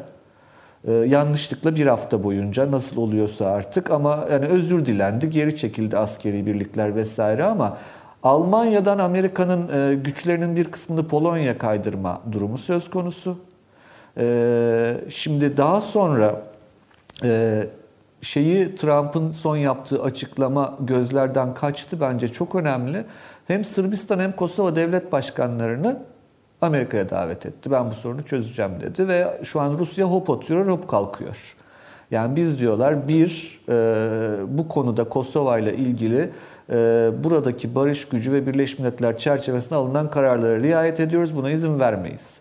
Bununla kalmadı. Amerika'dan yeni bir açıklama geldi. Dayton Anlaşması'nın tasdik edilmesine dair. Yani düzeltme istiyorlar Dayton Anlaşması'nda. Rusya yine e, hop oturuyor hop kalkıyor son iki gündür. Dayton Anlaşması'na asla dokundurtmayız. E, ondan sonra başka bir gelişme mesela e, şeyde Almanya'da neymiş? Hantoşvili soyadı. Aslında bir Çeçen. 2018 yılında bir parkta öldürülmüş Berlin'de. Ve Almanya o yüzden e, bugün Rusya Büyükelçisini e, bakanlığa davet etti ve gerekli soruşturmayı yapacağını, e, Rusya'nın burada sorumlu olduğunu iddia ediyor Almanya. Rusya da buna cevaben eğer böyle bir soruşturma başlatılacak olursa çok sert cevap vereceğiz dedi vesaire. Bakın bu bunlar artı arda gelen şeyler. Komünist Eyvallah Parti'nin e, Libya'daki şeyinizi çizginizi kaybediyorsunuz yalnız. Yani konu kopuyor. Yani ben dinle, siz dinliyoruz problem yok, yok ama yok, bir yerde yok, kalmıştınız. Konu kopmuyor. Konu, konu Peki. bağlanacak. Hı hı, tamam. Hayır, hayır, konu, buyurun. Konu şöyle bağlanacak. Buyurun. Şimdi e, Komünist Parti'nin e, yayın organı değil ama ona yakın Novaya Gazeta'da mesela Libya'da e, bir Wagner'cinin ölümü haberleştirildi bugün. Hı hı. Öyle böyle bir haber değil. Suriye'de savaştı Wagner adına ama burada para az dedim anneciğim diye mektupları var ortada. Şimdi Libya'ya gidiyorum diyor. Burada ölüyor. Şimdi bakın bunlar Rusya'nın bu kendisine vehmettiği Trump dönemine dair aşırı gücün sınırlarını ne kadar zorladığını ve o sınırların Libya'da sona erdiğini gösterir aslında. Ve aslında Rusya'nın şunu kabul et, e, e, yanlış analiz ettiğini kabul etmesi gerekecektir. Çin'e karşı Rusya ile ittifak yapmak isteyen Amerika'nın Rusya'nın tüm taleplerini kabul edeceği gibi bir yanlış algıya kapıldılar. Halbuki sınırları vardı. Şimdi o sınır Libya'da Türkiye tarafından gösterildi. Bakın bunlar önemlidir uluslararası siyasette. Kim kime neyi gösteriyor, kimin pozisyonu ne? Şimdi e, Türkiye'ye S-400'ler konusunda bunca ahkam kesen NATO, çünkü ne dediler? NATO üyesisiniz, S-400 almayın Rusya'dan. Rusya bizim hasmımız. E peki hasmınızı Akdeniz'e getiren Fransa ve Yunanistan hakkında ne düşünüyorsunuz sevgili NATO üyeleri sorusu önemli bir sorudur. Ve bakın o çerçevede de NATO'nun e, yapılan bakanlar toplantısında dün ortaya bir sonuç çıktı. Soru soruldu. Libya konusunda NATO bir inisiyatif alacak mı? Ve Stoltenberg açıkladı. Hayır almayacak. Çünkü üyeler arasında anlaşmazlık var. Bu NATO'nun gündem dışı kalması anlamına gelir. Bu şu demektir. NATO dışı olunan, e, oluşan bu yetki alanında Türkiye e, önde gitmektedir. Amerika'nın desteğini almıştır. Büyük ihtimalle İtalya'nın da desteğini almaya yakındır. Evet. Ancak burada e, Rusya'nın pozisyonuna yeniden bu biraz önceki çerçevede değinecek olursak Rusya ileri hattı olarak Sirte Cufra hattını düşündü. Yani Sirte'de bir deniz üssü, Cufra'da bir hava tamam. üssü. Ancak bu gerçekten kabul edilebilir değildi dünya açısından. Şimdi bugün e, pazar günü yapılan toplantıların sonuca ulaşmamasını da şöyle değerlendirelim lütfen. Sirte çatışarak mı alınacak Türkiye tarafından yoksa çatışmadan mı alınacak? E, bizim de buradaki pozisyonumuz şudur. Rusları kırmamaya çalışıyoruz. Onlara durumu ben anlatmaya çalışıyoruz Doğru benim anladığım. Bakın yani kırılmayın, incinmeyin, durum bu. Siz kendi sınırlarınızı aştınız ama biz sizi incitmek istemiyoruz. Sizin taleplerinizin bazılarını karşılamaya da hazırız. Ee, ancak bunun karşılığında biz de sizden Suriye'de bazı şeyler bekliyoruz. Evet. Çünkü zaten Amerika'nın attığı Tabii. diğer bir adım bütün Teşans bu Doğu hocam, Avrupa'daki gelişmelerle beraber neydi? Sezar. Teşans Hocam, Şimdi bu Sezar'a geçmeden önce o cümleniz önemli. Çünkü bugün esasında Sayın Çavuşoğlu'nun açıklamalarında da böyle bir hissettirme var bu konuyu. yani Ruslar da biliyordu bizim oraya hani Libya ile bu konuyu konuşmamıza oraya konuşmak için gideceğimizi diyor. Yani aslında hani kimseye hesap vermedik diyor başta. Kimseye izin vermedik. Evet öyle ama sizin dediğiniz gibi Moskova'yı da e, kırmak istemiyor. E, Ama esas önemlisi hocanın söylediği bizim geçen e, günde konuştuğumuz Tamam. Suriye'yi yani İdlib'i falan gündeme getirir Türkiye. Hani bu öyle bir tek şey Tamam. Libya'yı konuşmakla bırakamayız. Güzel diye. getirdi. Evet. Get- ne diyecek? Tamam Şey, Taşan onu Hocam. Taşan Tamam. Hoca'ya sor. Sormuş olduk hocam size Evet. bunu. Söyleyeyim, e, yani bir, bir, bir anahtar iki kilit açar mı? E, açar. Yani Libya anahtarı aslında iki kilit açıyor. Libya anahtarı bir, Libya kilidini açıyor. Türkiye açısından. Yani bunun için çaba gösteriliyor şu an diplomasi alanında öyle söyleyeyim. İkincisi Suriye. Ee, onu da şöyle değerlendirmek lazım. Eğer Türkiye Libya'da çok sert bir karar alacak olursa Rusya bütün her şeyini kaybetmek durumunda. Yani esamesi okunmayacak Libya'da. E, bunun karşılığında Rusya'nın istediği bazı şeyleri vererek aynı şekilde yani kardan zarar ederek Libya'da e, çok kabalaştırarak söylüyorum Tabii, kusura tabii. bakmayın ama e, Suriye'de de e, belirli alanlarda Rusya'nın geri adım atmasını sağlamaya çalışıyor Türkiye ve bakın bu çok akıllıca. Yani sadece Türkiye'nin çıkarları açısından akıllıca değil bu. Rusya açısından da aslında okunacak olursa akıllıca. Çünkü Sezar yasasını hiç küçümsememek gerekiyor. E, bu, bu daha başlangıç Suriye'de.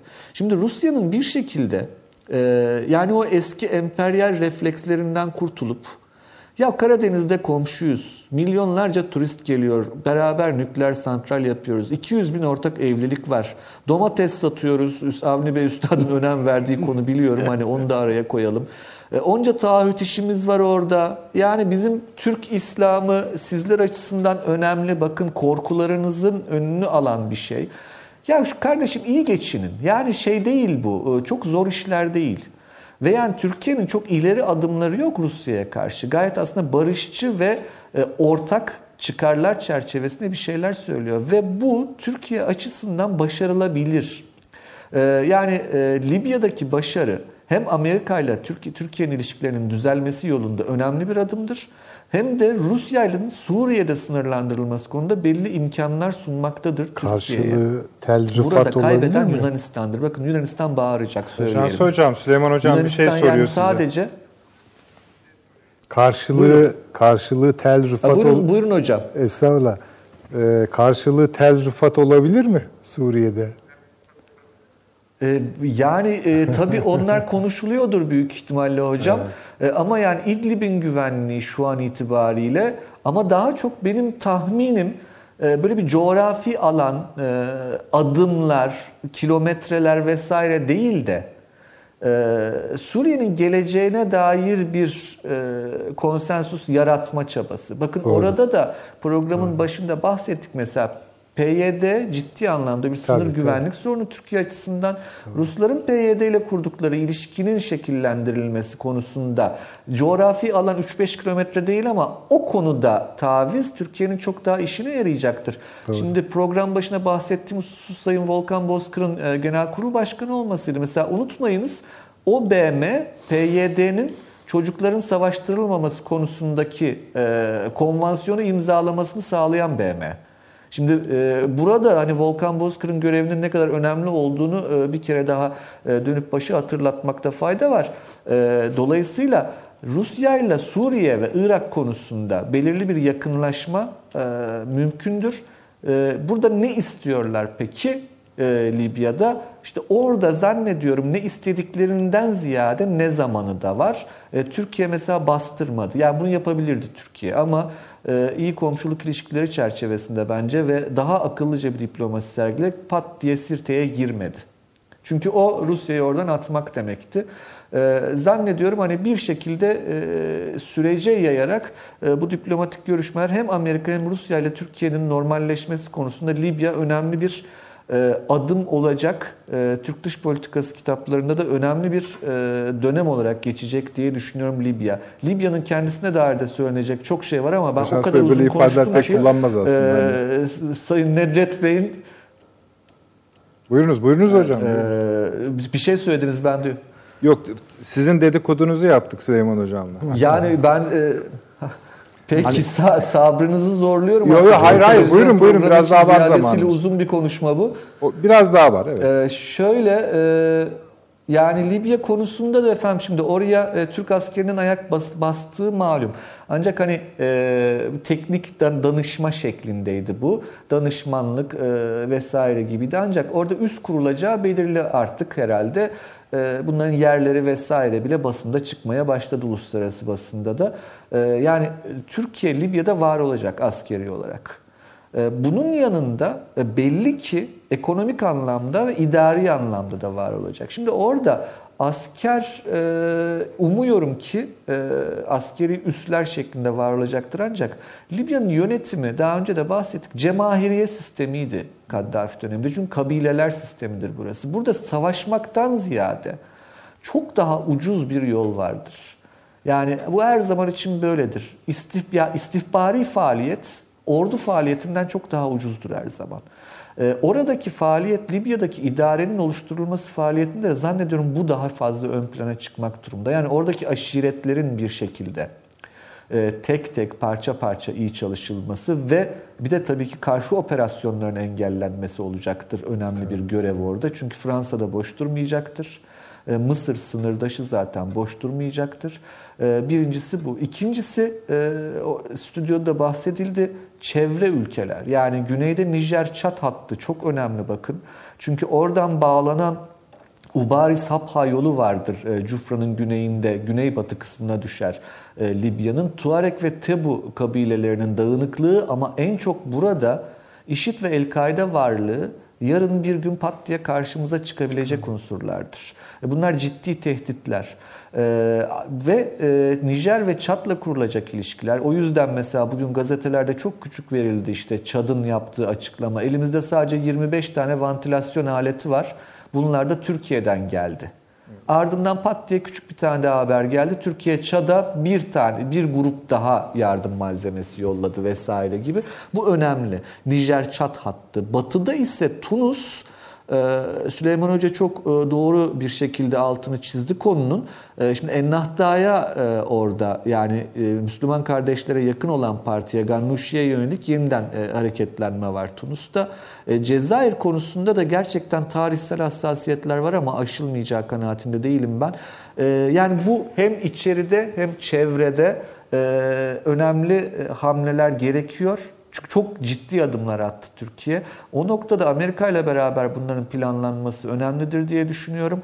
Ee, ve hani bir de eğer mümkünse eğer olabilirse ne güzel olurdu diyebileceğim şey. Çünkü e, olsun diyemem. Çünkü zamanı ve mekanı belirleyecek benim elimde yeterli done yok. Ancak genel ilki olarak söyleyeyim hani Mısır'la da bir normalleşme mümkün olabilse e, ne kadar da güzel olurdu. E, ancak hani şu an e, bu gerginlik devam ettiriliyorsa da herhalde bir sebebi vardır diye düşünüyorum. E, onu da söyleyeyim. O Peki, konuda bir de son nokta e, Mısır'daki bu Etiyopya'daki Ennahda Barajı'na dair e, önemli bir gelişme var bugün. E, bakanlar anlaşamadılar. Somali, e, çok affedersiniz Somali nereden çıktı? Sudan, e, Etiyopya ve Mısır'ın Dışişleri Bakanları anlaşamadılar ve konu Başbakan ve devlet başkanlarına bırakıldı üçlü görüşmede. O, o noktada da Türkiye'nin önemli çabaları olabileceği kanaatindeyim ben. E, bunu önemsiyorum. E, Teşekkür ediyoruz. Yine Bayağı güzel bir tur oldu. Yani dar bir bölgede çok ülkeyi Evet. kapsayan bir şey mi söyleyeceksiniz? Şöyle bir şey var. Peki. Şimdi tabii bütün co- coğrafyayı çevreleyen bir değerlendirme. Ama şunu da söyledi, tarihe ki- geçecektir dedi yani. Evet tabii. Bu mesela ama az önce bir çocuk raporundan Birleşmiş Milletler'in ondan söz etti Taşan Hoca. Ee, bizim bir arkadaşımız bu Kürdistan meselelerine filan filan hakim bir arkadaşımız şimdi uyardı. Dedi ki Birleşmiş Milletler raporunda 280-290 çocuk asker bulunduğunu YPG'de orada kayıtlarda var yani rapor. Evet. Birleşmiş Milletler raporunda var. Ama bizim bir başka meselemiz daha var. Yani Rusya meselesi diyoruz ama biz evet tamam Libya konusu böyle. Sonuçta olumlu gidiyor. Fakat öbür taraftan Ru- Suriye'de gerek Rusya gerekse Amerika açısından baktığımızda burada bir Kürt devleti kurulacak. Da bunu kim kuracak? Bu Rusya'nın kanatları altında mı? Yoksa Amerika'nın kanatları altında mı? Resmen iki devlet bu manada yani Türkiye burada sanki hiç söz konusu değil. Sen karışma biz kuracağız havasındalar. Yani burayı da mutlaka kuracağız. Mutlaka kurulacak. Sen mi kurarsın ben mi kurarım? Bu ENK, RNK dahil efendim bu PYD, PKK bunların hepsini Amerika bir araya getirdi ve bir ortak Kürt e, Ulusal Kongresi gibi bir şey ortaya çıkardılar. Şimdi Bu Kartal, Pençe, Kaplan'a Evet, rağmen işte, nasıl evet. olacak bunlar? Şimdi o, tabii herkesin bir hesabı var. Var. Bir de senin de bir hesabın var Eyvallah. yani işte. Rusya'nın da böyle. Yani bunların çünkü hepsi artık orada yani pastadan payı hangimiz alacağız? Burayı çünkü Rusya'da kendi oradaki varlığını gelecekte Suriye'de nihai bir çözümde garanti altına almak istiyor. Kendinden yana bir takım güçleri güçlerle arkasını sağlama almak istiyor. Arkasını Türkiye'ye mi dayayacak yani? Rusya. Böyle bir şeyi hiç aklın yani aklın peynir ekmekle yemek bu Rusya açısından hiç mümkün değil. Onun için öteden beri pışpışladığı ve terör örgütü saymadığı PKK'yı ve PYD'yi arkalayan bir siyaset geliştirmeye kalkıyor. Yarın öbür gün nitekim biz Libya'da eğer büsbütün dışlarsak Rusya'yı belki buradan basacak düğmeye. Yani Ermenistan'da PKK'nın bir takım unsurları kamplar kuruyorlar şimdi. İran'dan sızıyorlar Türkiye'ye. Yani Rusya öyle ya ne yapalım kaybettik orada da bari geri çekelim falan diyecek bir devlet değil bu. Aynı şey Amerika için de geçerli. Bize yer yok kardeşim hadi biz alasım aldık. Hayır böyle bir şey yok bu devletlerin nezdinde. Dolayısıyla esas kapışmayı biz Rusya'yla da Amerika'yla da Bak görüyorsun işte Dışişleri Bakanlarımız konuşuyor. Efendim talimatlandırılmışlar. Ortak çalışacağız filan. Libya'da demek ki öyle bir karmaşık ta- fotoğraf yok. Sade bir fotoğraf var.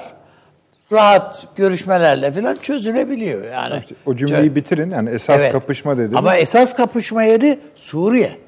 yani hem Suriye, Rusya'yla Irak coğrafyasında esas kapışma ba- olacak. işte Türkiye Bu şimdi çünkü bütün haritayı etkileyecek bir şey. Yani altında Ürdün'ü etkileyecek, İsrail'i etkileyecek. bu operasyonlar, harekatlar Tabii, bunun tabii, için tabii. değil tabii, mi? Tabii tabii Tamam, tabii. peki. tabii. Yani Lübnan diye bir devlete gerek var mı yani böyle bir devlet? Ne ne ne alaka yani bu? Bugüne kadar hiçbir halta yaramadı. Bugün bundan sonra da yaramayabilir. Yani oraya başka bir devlet lazım. İşte Dürzi devleti filan filan. Neyse. Aynı şey Irak için de geçerli.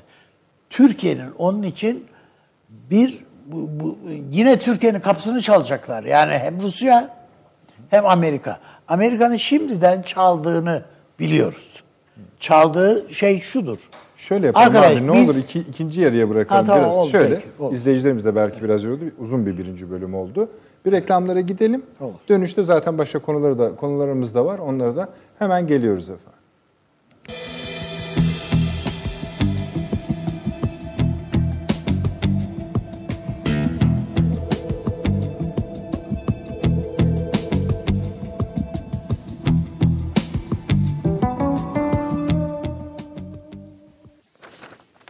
Efendim döndük. Biraz sizden gelen yorumları, katkıları da kendi aramızda konuşarak eksik olmayınız. Sağ olunuz. Ee, Avni abi şuradan devam ediyorsun. Esas hesaplaşma Evet. Suriye, Irak'ta, Amerika ve Rusya'yla. Böyle bir cümle kurdunuz. Tabii çünkü Onu açıyordunuz. Evet. Çünkü bu sadece Suriye'nin geleceği değil. Güneyinde Ürdün'den başlayarak öbür tarafta ta daha da aşağıda inerek Birleşik Arap Emirlikleri, Suudi, Suudi Arabistan hepsinin yani bütün o körfez devletlerinin hepsinin filan ondan sonra İsrail yani Suriye Suriye'den ibaret değil yani İsrail orada. Lübnan var. Bütün taşlar buna bunlara dayalı. Yani baktığında keza tabii Suriye şey üzerinden, Rusya üzerinden Güney Kıbrıs'ın hesapları var. Filan. Yani bütün bunlar ve tabii Irak. Kaça bölünecek, ne olacak, ne bitecek? Şimdi e, İran'dan 12 kişilik bir heyet, askeri bir heyet yani. Bu e, Süleymani'nin takımından bir heyet iki hafta mı ya da üç hafta önce Kandil'e Ziyaret. geliyor. Bütün PKK ile Evet. ziyaret ediyor Evet, ve evet, bir evet. pazarlık yapılıyor orada. Bu bizim yani değil mi yani Soçi mutabaka yok şuydu buydu filan diye Ortağımız. o, oradaki ortağımız Tırnak filan. içinde. Yani bütün bunlar arasından Türkiye bir çözüm çıkarmaya çalışacak kendisi adına. Yarın öbür gün bu ülkelerin hepsi Türkiye'nin kapısına gelecekler. Çünkü İran'ı orada isteyen yok. Heh, şimdi esas mesele o. Suriye'de isteyen yok. Rusya dahil, Suriye devlet başkanı dahil. Herkes istemiyor. Hadi gitsin. Zarifi onun için koştura koştura Evet, evet, şeye, evet, Moskova'ya. Bu. Yani Bizden sonra- aynı şey Sur Irak için de geçerli. Irak'ta da ne Sistani'den başlayarak hiçbirisi İran'ı istemiyor. Tasın tarağın toplasın gitsin diye. Şu anda İran'ı isteyenler Suriye'de de Irak'ta da terör örgütleri. PYD, PKK istiyor. Burada olsun diye. Çünkü İran böyle el altından oyun çevirmeye alıştı. Burada müzakerelerde farklı davranıyor. Orada sahada farklı davranıyor. Geçelim ama bu e, şeyde e, Amerika'nın hesapları da yanlış. Çünkü Amerika'yı da bu James Jeffrey falan kandırdılar yani. Bunlar savruluyor Süleyman Hocam. Ruslar da savruluyor, Amerikalılar Tabii canım da yani savruluyor. ama ama şöyle bir şey var. Yani oyunu kimden oynayalım? Bu oyunu kimden oynayalım? Türkiye ile oynarsan kardeşim düzenli bir ordu var. Düzenli bir siyaset var. Şu var, bu var. Ve hayır filan, demeyi de filan. öğrenen bir Türkiye evet, var. hay- hayır deme evet dediğiniz doğru. Hayır demeyi öğrenen bir Türkiye var. Pazarlık tamam siyasi pazarlık olur ama yani çok böyle satış pazarlıkları yapan yapılmasına alışıklar bunlar. Evet evet. Satış yapıyorlar. E Burada satış yapabilecek tek şeyler terör örgütleri. PKK satış yapar. Yani ne olacak? Elinin altında 10 bin tane diyelim ki militan var. Al işte anneleri gelip Diyarbakır'da HDP'nin kapısının önünde ağlaşıyorlar çocuklar. Çocukları ölüme sürüklemek PKK için bir mesele değil ki. Ne olacak yani? Ver parayı gitsinler diye bakıyor. Ben hatta şaşırıyorum. Yani niye bunların bir kısmını alıp da Türkiye'nin karşısına Libya'da çıkarmıyorlar diye şaşırıyorum. Ha, sadece korkularından çıkarmıyorlar. Çünkü pusu e, üzerinden savaşmaya alışmışlar. Pusu. Duello Yani cepheden öyle yüz yüze gelerek dövüşmeye falan alışık değiller.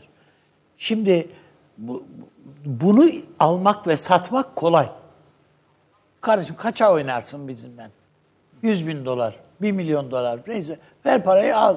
Yani parayı veren düdüğü çalıyor da zaten. Şu anda. Ya daha siz daha düne kadar Marksist örgüt değil miydiniz ya Türkiye'den kaçarken? Bu he, yani o Türkiye'nin bütün Marksist örgütlerinin e, tarihinde Beka Vadisi yok mu? Neydi bunlar? Şimdi bu Amerikan ordusunun kolları olarak, asker pi- piyadeleri olarak sahada bu nasıl bir o ideolojiye ya sahip birisi nasıl bunu içine sindirir? Ama sindiriyorlar. Alıştırdı Amerika bunları. Aynı şey Rusya içinde. Ve ben diyor terk ettim lan komünizmi sen ne oluyorsun ki? Sen kimsin yani? Sat gitsin. Bunlar yazık işte ellerinde işte Lenin filan resimleriyle Che Guevara filan filan idare ediyorlar kendilerini. Bu da bir tatmin yolu yani zaten. Geri, harekata Ama bağlayalım abi. neticede gelecekler Türkiye'ye. Ne yapalım diye. Bir harekata bağlı onu. Bu en kötüsü acısı şu. İkna ettikleri bir takım Kürt unsurlar var. Burada e, Neçirvan Barzani'yi ay- ayırıyorum bir tarafa. Tamam. Yani e, Kuzey Irak Devlet Başkanı, Cumhurbaşkanı seviyesinde. Ama e, Mesrur Barzani yani başbakan oradaki. Ha, bu PKK ile oynuyor. Evet. Bu duvara çarpacak. Bunun başka yani tuttuğu yol bu çünkü. O duvara çarpacak. Bunun kendi televizyonu var K24. Türkiye aleyhine yayınlar yapıyorlar sürekli. E, bu, bu, bu, bunun görülmeyeceğini, görülmediğini zannediyorlar. izlenmediğini zannediyorlar. Türkiye'de temsilcileri var. Oturuyorlar burada villalarda. falan. Yani İstanbul'da. Bunların farkına varılmadığını. Düşünüyorum. Ya ne olacak Türkiye'ye bunu kaptırır gider falan gibi. Falan düşünüyorlar. Hayır değil. Bu, bu hesap yani Bağdat'tan değil yani. Ankara'dan dönüyor tabii. Onun için ben önümüzdeki dönemin e, kısa vadede e, Suriye'nin ve Irak'ın bütün bu hesaplarının Türkiye tarafından masaya Getireceğim. getirileceğini düşünüyorum. Bu şeyi de söyle de öyle geçeyim Süleyman Hoca. Harekatların hedefi bu senin çizdiğin planlar mı? Evet, evet. Tamam. Evet. Peki- yani Türkiye burada Rusya'nın damarına basmak istemiyor. Libya'da da basmak istemiyor çünkü burada başka şeylerle karşı karşıya kalma tehlikesi var. Yani Rusya'yı böyle sinirlendirirsen burada da üstüne sıçra, sıçrayacak işler olur. Bu büyük devletlerle oynamanın bazı koşulları var. Türkiye bunları denedi, şey, sıkıntıları gördü yani. Yaşadık bunları. Çekiç güçle yaşadık, şunlarla yaşadık, bunlarla. Hepsi bunları yaşadık yani. Az suru dereye götürüp getirmediler bizi yani. Doğru. Şimdi bu iki, iki tane hare- harekat Evet. yapıldı. Biri Irak'ın tam yani Irak'ta, öbürü de hem Irak hem Suriye'ye yönelik olarak. Evet. Şimdi bir elimizdeki ikinci veri buradaki Amerikan planını yani YPG, PKK ve diğer Kürt unsurlar üzerinden yap kurmaya çalıştığı neyse o planı da hedef alıyor. Tabii tabii. Tabii. Fakat bu aynı zamanda savruk bir plan. Amerika'nınki. Savruk bir plan. Yani Ya plan bile değil. bu. değil. Peki. Şimdi Plan bu. Türkiye'nin bu şamarı ne etki yaratacak yani? Ha. Vurdun Türkiye'de- geçtin. Hani Bu, şu, yani düşünebiliyor musun? Trump'la Cumhurbaşkanımızın görüşmesini Dışişleri Bakanı diyor ki talimatlandırıldık. her iki Bu başkan başka bir- tarafından. Her iki başkan tarafından talimatlandırıldık. Bu sadece Libya'yı içeren bir şey değil. Çünkü Trump da çok götürüldü, getirildi birileri tarafından. Dolaştırıldı evet. Evet. Dolan. Bütün bunlar yani şu- şu- bu bölgede en deneyimli lider esasında Tayyip Bey. Öyle. Sonuçlarını da Yani görüyoruz siyaseten. yani. Yani en fazla çukura düşmüş olan lider. Doğru. Çukurdan çıkmış lider. Evet. Yani Trump'a Trump'a falan o bakımda yani çok rahat. O daha yani da- Yol birinci bölümde yani dayak Evet. yeme faslında. yani Öyle o. tabii. Daha dayak yeme faslı. Yani ancak seçimi kazanırsa artık ha bir gelin Aynen. bakalım ağalar diyecek. Aynen öyle. O anlaşılıyor. Ona da bakacağız. Evet Süleyman Hocam. Yani Libya tabii ister istemez sıçrıyor buraya yani. E, sıçrıyor tabii. Ama şöyle, Ama e, onu bir not almıştım. O üzerinde Buyurun. kalmasın da bir izleyicimiz e, Ne- Necati Kurtuluş Eker Bey diyor ki ya İngiltere ne oldu diyor. İngiltere tabii şu an Yani bu kadar hani hani Fransa da düşüyor. Fransa'nın azaldığı bir yer burası. Zenci gösterileriyle meşgul şu araba. o boyutu var. Ee, ama şimdi tabii bu Mağrip bölgesiyle Maşrık bölgesi İngiltere'de aynı e, etkiyi yaratmaz. Yani bir kere onu bilelim. Ne demek o? Yani mesela Mısır'da yaratmaz mı? Ay Mısır tabii çok Mısır yaratır tabii canım. ne maşrık ne mağrip ya o biraz ortada. Oradaki Tabii. İngilizlerin tarihi O başka bir şey mirası üzerinden de soruyorum. Mısır Mısır çok başka bir şey ama Her şeyi başlatan yer orası çünkü. Libya, Tunus, Cezayir, Fas filan denildiği zaman tabii orada daha çok kıta Avrupa'sının e, bağları kuvvetli. İşte Fransa yani veya Irak'ta Suriye'de olabilir. Yani bir oyundan düşme var mı onu görmeye çalışıyorum. hay şeye bakarlar Biz yani biliyorsunuz İsrail, ekonomik İngiltere'ye ayrı bakarız. Tabii tabii ekonomik e, manada çıkarlarının takipçisidir tabii. Yani. Oradaki petrol şirketleri işte İngiliz petrol şirketleri işte ne kadar petrol çıkartıyor. Bundan sonra ne kadar çıkartabilir vesaire bunları e, planlıyordur muhakkak. Ama doğrudan siyaseten müdahil Vaziyete olabileceği çık- bir şey yok. Cebel Tarık Oraya da zaten şu anda onu dokunan- kontrol eder. O yani o, O savaşır da ayrı orada bir şey. yani. Tabii o başka Yani bir şey. bu- o. Yani şu- en sonunda herhalde şunu diyecek. Akdeniz'de bu kadar kavga ediyorsunuz ama Süveyş ve Şey bende. yani bunlar tabii benim nüfuz alanlarım. Ama tabii maşrık söz konusuysa yani doğu tarafı söz konusuysa orada çok daha müdahildir. Buyurunuz. Hele hele mesele Bağdat'tan aşağıya doğru giderse İngiltere'yi görün tabii yani. O biraz farklı bir tablo çıkarır karşımıza. Şimdi ben tabii ki e, söylenenlere katılıyorum. Hem Taşansı Hoca'nın söyledikleri hem e, Avni Özgürel Üstad'ın söylediklerine. Türkiye şu tecrübeyi edindi.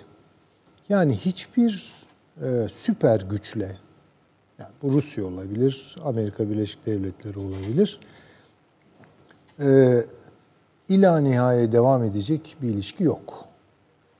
Bunların kendi aralarındaki çatışmalara bakacağız.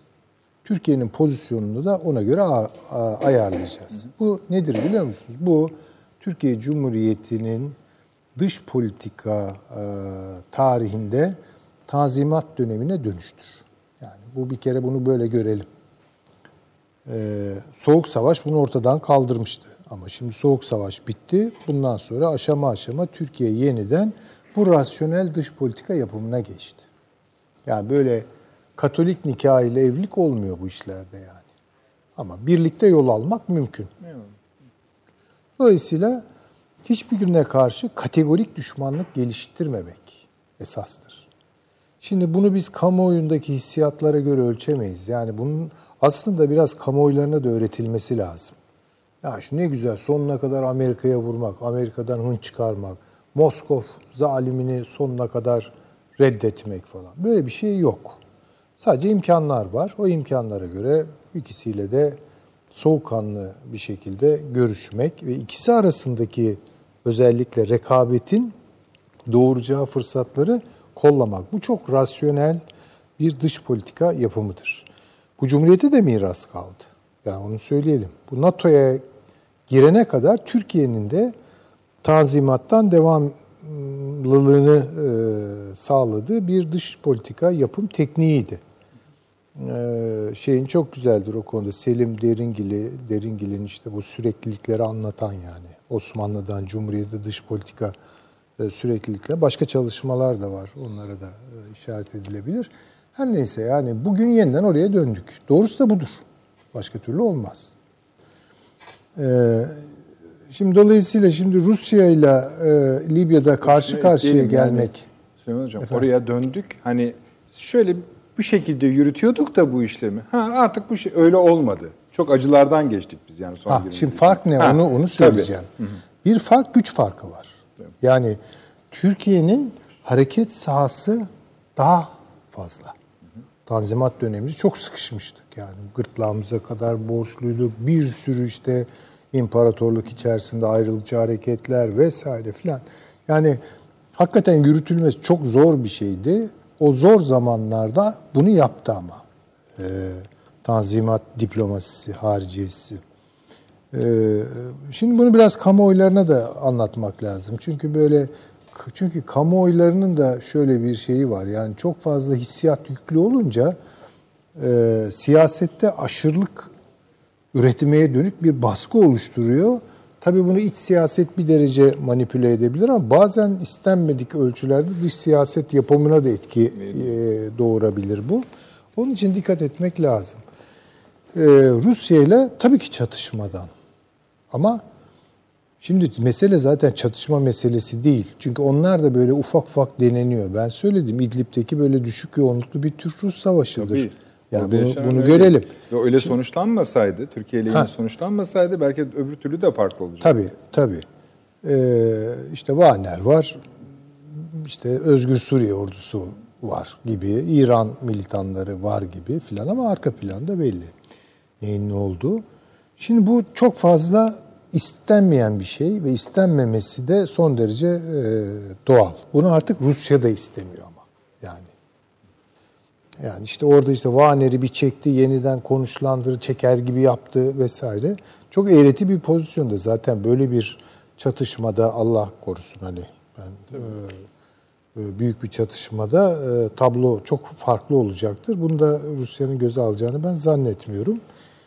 E, bu Türkiye'nin yeni pozisyonunu Amerika'nın sindirmesi ve Rusya'nın sindirmesi biraz zaman alıyor. Galiba Ama- başladılar mı? Başladılar. Başladılar. İşte Güzel. onu, onu söyleyebiliriz. Yani Güzel. işte demin de zaten konuşuldu. Amerika Birleşik Devletleri işte daha rüştünü ispatlamış bir Türkiye olduğunu. Yani nasıl bir Türkiye bunu? Çünkü zaten bu programlarda uzun uzun konuştuk. Bunu anlayamıyorlar. Yani kafalarında hala 1950'lerin NATO emirleri Türkiye var gibi düşünüyorlar ama her bir gelişmeyi de aksaklık, arızi, geçici falan gibi. Halbuki öyle bir şey yok. Artık Türkiye e, çok farklı bir e, mecrada dış siyasetini yürütüyor. Bunu Rusya'da anladı bana kalırsa. İdlib'de anladı. Hazmı ne kadar sürdüğü, ne kadar zaman alır onu bilmiyorum ama bu bilgiye sahipler. Yani öyle işte yukarıdan, kuzeyden kükreyince e, ayı, çünkü hakaret için söylemiyorum, kendilerine zaten onlar Evet, evet, semboller hocam. sembolleri o. E, boz e, şey e, bozkurt kaçmıyor yani. O da dişlerini gösteriyor yani. Şimdi böyle bir şey. Şimdi dolayısıyla bu çok pazarlığa açık bir tablo ortaya çıktı. Bu görüşmelerde gönül alma, yarım elma hikayeleri falan da buraya girer. Şimdi Türkiye şunu görüyor. Özellikle bu Sezar e, Yaptırım yaptırımlarından sonra Amerika buraya bir abanıyor. Yani bu daha açık. Libya'daki zamanlamayla buraya binmesinde ne görüyoruz yani? Hatırlıyorsanız şöyle E, de konuşmalar bunun- yapmıştık. Yani Libya'da üs Tabii, tabii. istiyorsan Tabii, bunun tabii. emrindeki üsse dikkat et. Ha tabii ki. Tabii. Tabii, ki yani. O, o çok büyük Tabii bir iş yani. yani. Çok bir anda- fazla bir şey o. Tabii, yani, tabii. O olmayacak bir şey. Yani Dimyat'a giderken eldeki aynen pirinçten öyle. olmak diye onu Ruslara belki de söylemek lazım. Belki Rusça'da ona benzer bir de- deyim de vardır. Tartıyordur onu. Ee, Süleyman Hocam evet. Hocam yani. bir ara e, bu Esed'in kuzeni var Fransa'da yaşayan. Onu bile Ruslar düşündüler. Düşünün ki Hama katili bu. Ama Hama kasabı diyorlar. Bugün bu yaptırımlar listesinde o da var. Adamın Fra- Fransa Amerika'dan bu açıklama gelince Fransa Amerika'nın şey adamın bütün mal varlığına el koymuş milyar dolar, 25 milyar euro seviyesinde. E, iyiymiş yani. E bunlar çalınca büyük para çalıyorlar. Peki buyurun Süleyman Hocam. Evet. Şimdi tabii e, Amerika Birleşik Devletleri şimdilik PYD'ye dayalı bir e, oluşumun peşinde. Bunu İsrail de muhakkak istiyor. E, Rusya buna kategorik olarak karşı çıkmıyor ama bu benim kontrolümde olsun talebi var. İran devreye giriyor. Şimdi Rusya'nın kamburu İran burada. Yani Rusya'nın bir zaafı var. Şimdi e, Amerika Birleşik Devletleri Rusya'yı istediği şekilde sıkıştırabilir. Çünkü sen İran'la işbirliği yapıyorsun. Ne diyecek buna? Peki İran devre dışı çıkarılsa, yani devre dışı bırakılsa Rusya'nın işleri eskisi kadar kolay gider mi bu bölgede? Yani biraz da medyun yani. Yani, e, borçlu İran'a bir takım şeyler. Yani şimdi şöyle teorik olarak düşünelim. Esad'ın ne askeri var? Hiç. Çok Şey sınırlı böyle. Tabii.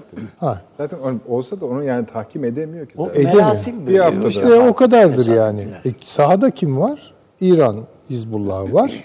İşte Rusya'nın paralı güçleri var. E İran'ı çektiniz. Ne olacak?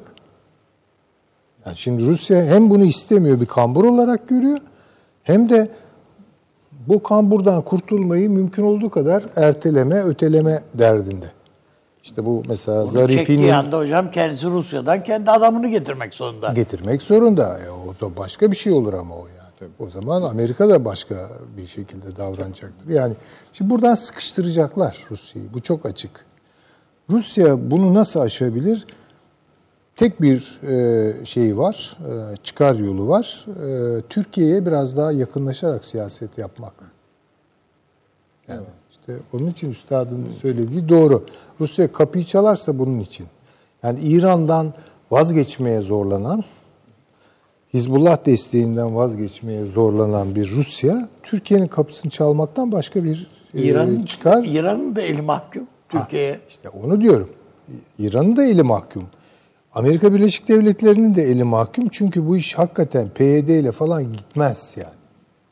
Çünkü PYD'yi oraya bir kama gibi sokarsa bu bir kere etnik siyasetler açısından bütün dengeleri alt üst eder. Bu yarın İran'ın da başına bir dert. Türkiye'nin zaten başında böyle, böyle bir dert var. Arap-Kürt gerilimi tırmanır. Bambaşka şeyler olabilir.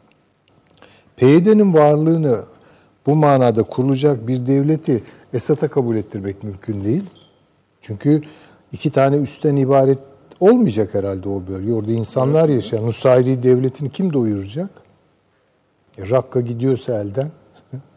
Öyle Hocam mi? Kürtlere vatandaşlık kimliğini bile vermemek için katliamlar üstüne katliam yaptı bu Suriye. Şimdi PD ile oturup PD'yi içine sindirip anlaşacak mı? Mümkün değil. Hiç mümkün Tabii. değil. Şimdi dolayısıyla herkes P- PYD kartına pay sürüyor.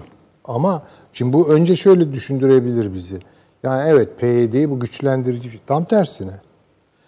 Hepsinin oraya pay sürmesi o paylerin altında bırakır PYD'yi. Şimdi İran'da girdi devreye yani. Şimdi İran'la görüşüyor PYD. Peki Amerika ne diyor bu duruma? Devam et, bağlar kur filan mı diyecek buna? Veya Rusya'ya bir grup yakın. Amerika ne diyecek PYD'ye? Çek o ilişkileri kopar diyecek. E Rusya ne diyecek PYD'ye? Ya devam et ilişkilerimiz devam etsin. Amerika'ya biraz mesafe al diyecek. Yani herkes oraya yüklenince o yükü kaldıracak bir yapı yok orada. Yani PYD üzerinde. Benim gördüğüm bu. Dolayısıyla herkes sonuçta Yani oraya pay şey, Bütün bu eylemler, askeri eylemlerde, siyasi eylemlerde örneğin Irak'ta yaşanıyor. Irak'ta yani işte mahvettiler ülkeyi ayrı konu. Canım ülke gitti yani parçaladılar. Mesela diyor ki Türkiye'ye sesleniyoruz askerlerinizi çekin. Biz biliyoruz ki dünya da biliyor ki Zevahiri kurtarmak yani görüntüyü ve aslında Türkiye ile yaptıkları temasta buyurun dedi. Yani işin özü de bu. Bu. Hakan Fidan oraya gittiği vakit Hakan Fidan söyledi. İstediğimiz yere gireriz, İstediğimiz kadar da. bulduğumuz yerde de vururuz dediler. Dedi. Bu Türkçesi bu yani söylenen. Şimdi bu Ve pe- şu anda yapılan da o. Pençe harekatı sadece işte PYD'yi, PKK'yı takip edip işte e, Türkiye'den uzak tutmak ve bulduğumuz, yakaladığımız yerde imha etmek gibi daha önceki harekatlardan çok farklı. Bunu bir kere görelim. Bir, Kuzey Irak'taki yönetime şunu söylüyor. Ee, ben öyle değerlendiriyorum en azından. İyi polis, kötü polis rolünü oynamaya devam et. İki tane Barzani, biri kötü polis olsun, öteki de iyi polis olsun.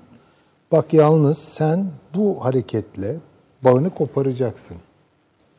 Ve bu bence esas olarak Kuzey Irak yönetiminin de Kurt, Kürt yönetiminin de istediği bir şeydir. Yani çünkü PKK'nın oraya yani onlarla kurulan bir işbirliği, bir ittifak Barzanilerin falan sonunu O, getirir, tabii yer bitirir zaten. onları yani. onları- onları hiç- istemiyorlar zaten. Ama bir ayağı diyelim ki kötü polis bize göre, onlara göre başka bir şey. PYD'li iş tutar gibi gözüküyor. Diğeri olmaz böyle bir şey diyor filan. Yani sonuçta buradan sıyrılmaya çalışıyorlar. Türkiye'nin kararlılığını da görüyorlar.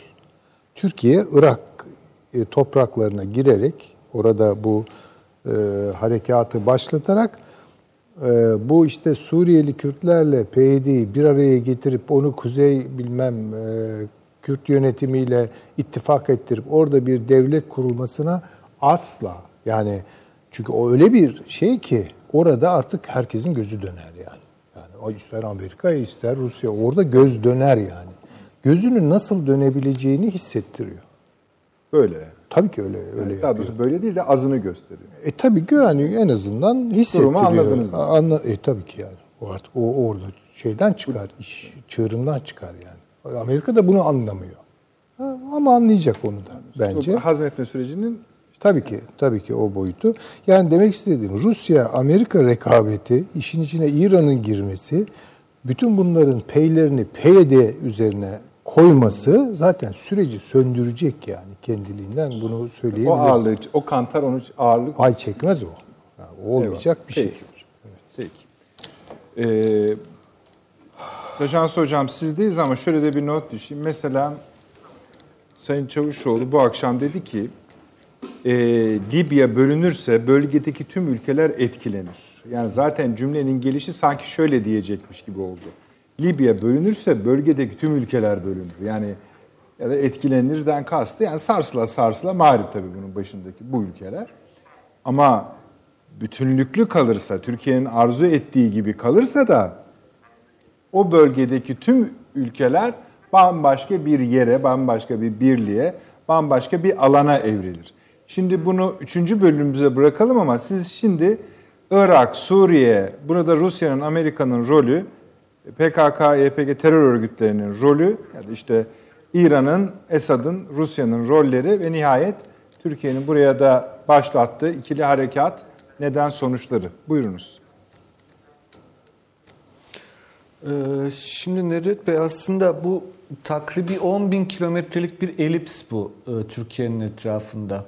Yani Libya'nın batısından Trablus'tan başlayın, e, Doğu Akdeniz sahillerinden gelin, e, işte İsrail'i, Lübnan'ı, Suriye'yi içine alsın, Irak'ın kuzeyini içine alsın, e, oradan Kafkasya'ya çıkın, İran'ı, Tebriz'i, Güney Azerbaycan'ı geçerek, Karadeniz, Kırım, ee, ve Doğu Avrupa'yı da e, içeren ve tamamlanan İtalya'nın batısında Libya açıklarında tamamlanan bir elipsten bahsediyoruz.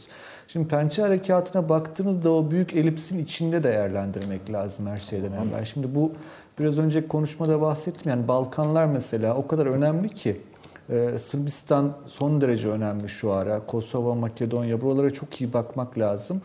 Ee, Çekya, Polonya hattı, e, Belarus, e, Ukrayna hattı aynı şekilde e, çok çok önemli Türkiye açısından. Başka bir şey Kafkasya tabii ki.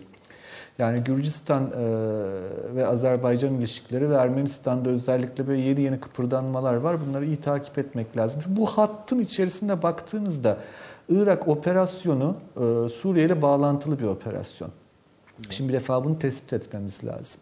Doğru. Şimdi burada e, bir yani birkaç şey hatırlatmakta fayda var. İsrail e, uzun zamandan beri PYD'ye e, destek oldu ama aynı şekilde e, Barzani yönetimine de destek oldu. Yani Kürt milliyetçiliğinin her, her, her türlü veçesiyle arasını iyi tutmaya çalışıyor. Çünkü İsrail'in genel hattı Arap olmayan Müslüman e, ülkeler ya da topluluklarla iyi geçinmektir. Mesela daha bugün e, Jerusalem Post'ta vardı, dündü pardon. İşte İsrail'in en yakın müttefiki Azerbaycan diye uzun bir değerlendirme yazısı vardı. Yani e, bu e, şey olmayan, yani Arap olmayan ve e, kendisine tehdit olarak görmediği yerlerde İsrail varlığını artırmaya devam e, etmek isteyecektir. Şimdi yalnız e, Suriye'deki PYD ile e, Kuzey Irak'taki yönetim ve e, o yönetimle de yakın ilişkileri olan Suriye'deki ENKS'yi çok iyi ayırt etmek gerekiyor birbirinden.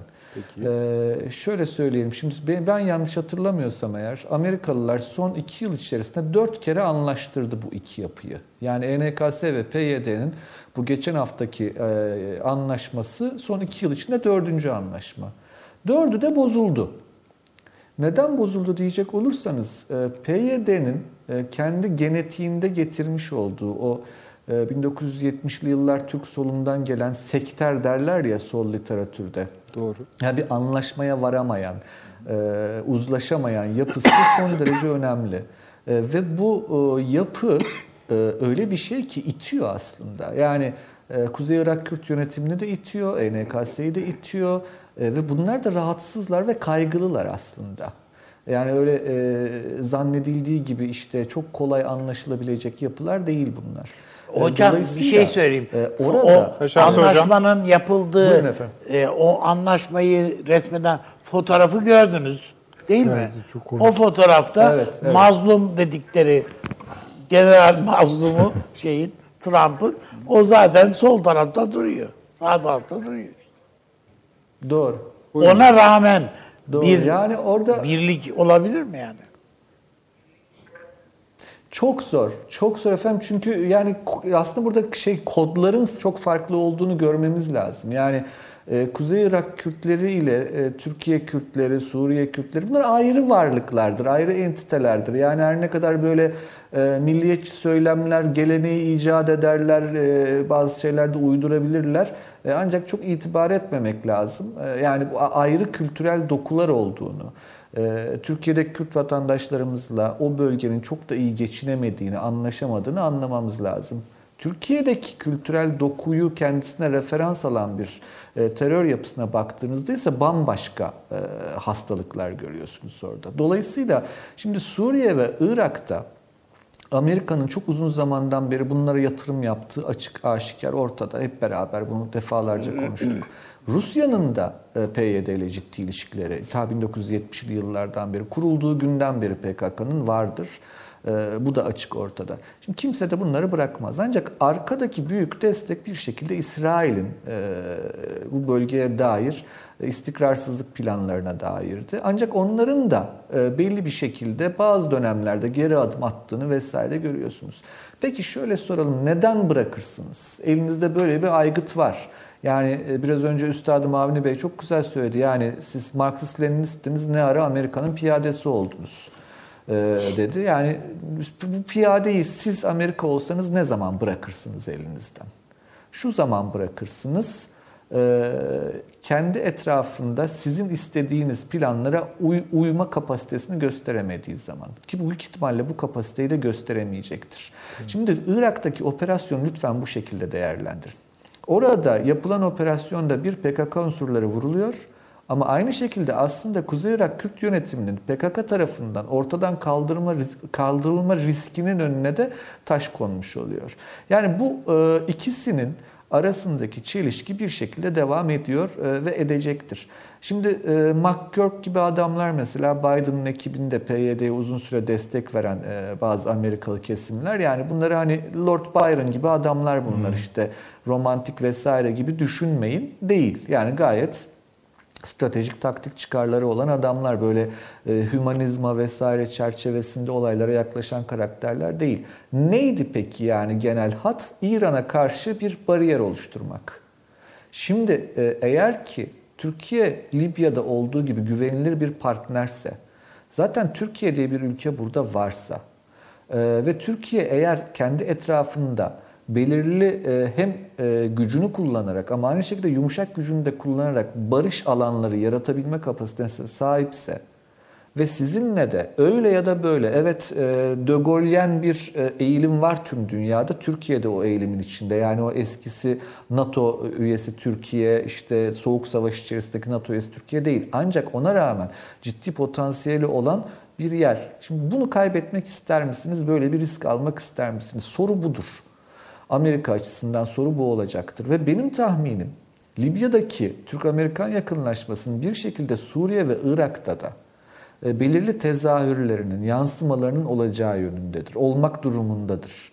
E, Ve Türkiye'nin de bunu e, pat diye olmayacaktır ama olması için gerekli araçları kullanacağı kanaatindeyim. Çünkü Türkiye açısından ağırlıklı sorun Türkiye'nin güney sınırları yani Irak ve Suriye sınırları. Bu, bu vazgeçilmez bir konu. Öyle. E, o anlamda bu operasyonu da Türkiye'nin bir şekilde hem e, güç kullanabileceği ama aynı şekilde bu coğrafyayı bir şekilde tanıyıp bildiği ve geleceğe dair planlar yapabildiği şeklinde okumamız lazım. Çünkü coğrafya gerçekten çok karışık. Mesela e, işte Ürdün'den bahsedildi. Abdullah, Kral Abdullah e, birkaç gündür Washington DC'de ve işi gücü bu ilhak planına dair bir karşı kampanya yapmak. Yani bu e, ciddi anlamda çünkü Ürdün'ü doğrudan ilgilendiren bir konu. Lübnan bakın kaynıyor. E, ekonomik e, sıkıntılardan dolayı devamlı gösteriler, ard arda gösteriler. Suriye'de olmaz denen şeyler oluyor. E, Dürziler Esad'a karşı e, gösteriler yapmaya başladılar ekonomik rahatsızlıklardan dolayı. Daha bugün İran'da tümen %45 devalüa oldu. Ya bakın %45 devalüasyon İran toplumu için çok ciddi bir şeydir. Her Ve bakın toplum bütün bunlar aslında şey. bütün Türkiye'nin etrafında e, önemli bir hatta Türkiye'nin sağlam durursa eğer belirli riskleri ortadan kaldırma kapasitesinin olduğu bir dönemin başladığı olarak okunabilir. Şimdi orada gerçekten e, stüdyoda söylendi çok önemsiyorum ben bunu. Büyük güçlerle ilişki kurarken de, komşularla ilişki kurarken de nezaket e, ve o zerafeti asla kaybetmemek gerçekten ince hesaplar çerçevesinde bunları yürütmek ve o kapasitede zaten bu coğrafyada sadece Türkiye'de var. Ee, İsrail'de mesela e, bu kapasitenin kısmen olduğunu görürüz. Mesela orada da ciddi şeyler oluyor. Ee, mesela işte Netanyahu'nun aslında koalisyonu çok yakında ortadan kaldırabileceği konuşuluyor. Çünkü Bu eğer ilhak planını erteleyecek ederse falan da diyorlar Taşansı hocam. Efendim dört plan sundu bugün Gantz'a. Dört tane alternatifli. Ee, yani o dört alternatiften hangisini Gantz kabul ederse etsin zaten Netanyahu'nun elini çok kuvvetlendiriyor.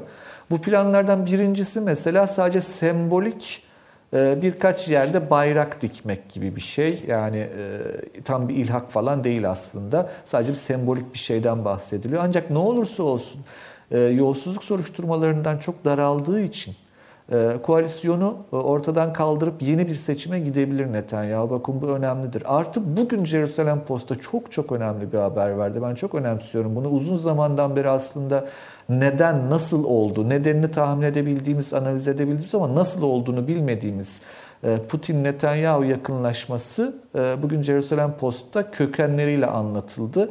Ee, Obama'nın son döneminde Birleşmiş Milletler e, Güvenlik Konseyi'nde geçen bir karar Obama'nın İsrail'i bu konuda yalnız bıraktığı ve aynı zamanda daha sert bir kararın hazırlandığı ve bunu Putin'in engellediği yönünde bilgiler ilk kez 4 sene sonra İsrail basın tarafından ortaya çıkarıldı. İlginç, Bakın bu evet. çok önemlidir. Yani Putin orada Evet, evet. e, bir şekilde e, araya girmiş ve Obama ile e, Netanyahu'nun arasına girip Netanyahu'yu koruma altına almış. Oradan başlayan bir dostluktan bahsediyoruz.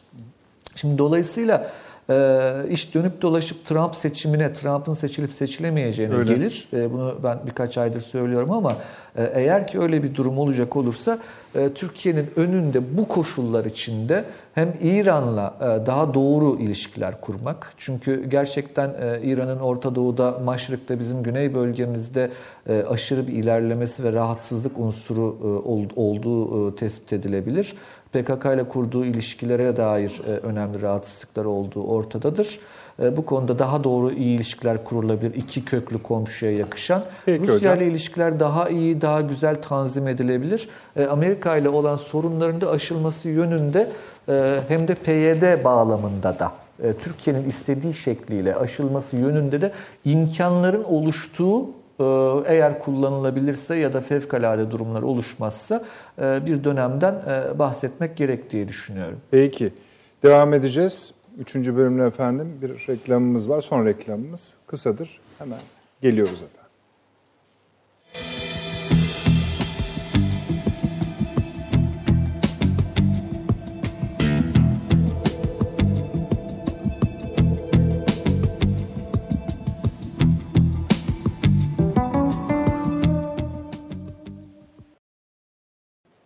Akıl Odası devam ediyor efendim. Süleyman Hocam. O lafı tekrarlayalım Sayın Dışişleri Bakanı'nın. Libya bölünürse bölgedeki tüm ülkeler etkilenir. Böyle yani Türkiye'nin ve birkaç ülkeyle birlikte Trablus yönetiminin de istediği şekilde bütünlüklü kalabilirse de ne olur? Yani Türkiye'nin de orada üstleri olacağı anlaşılıyor. Hem hava üssü hem deniz üssü.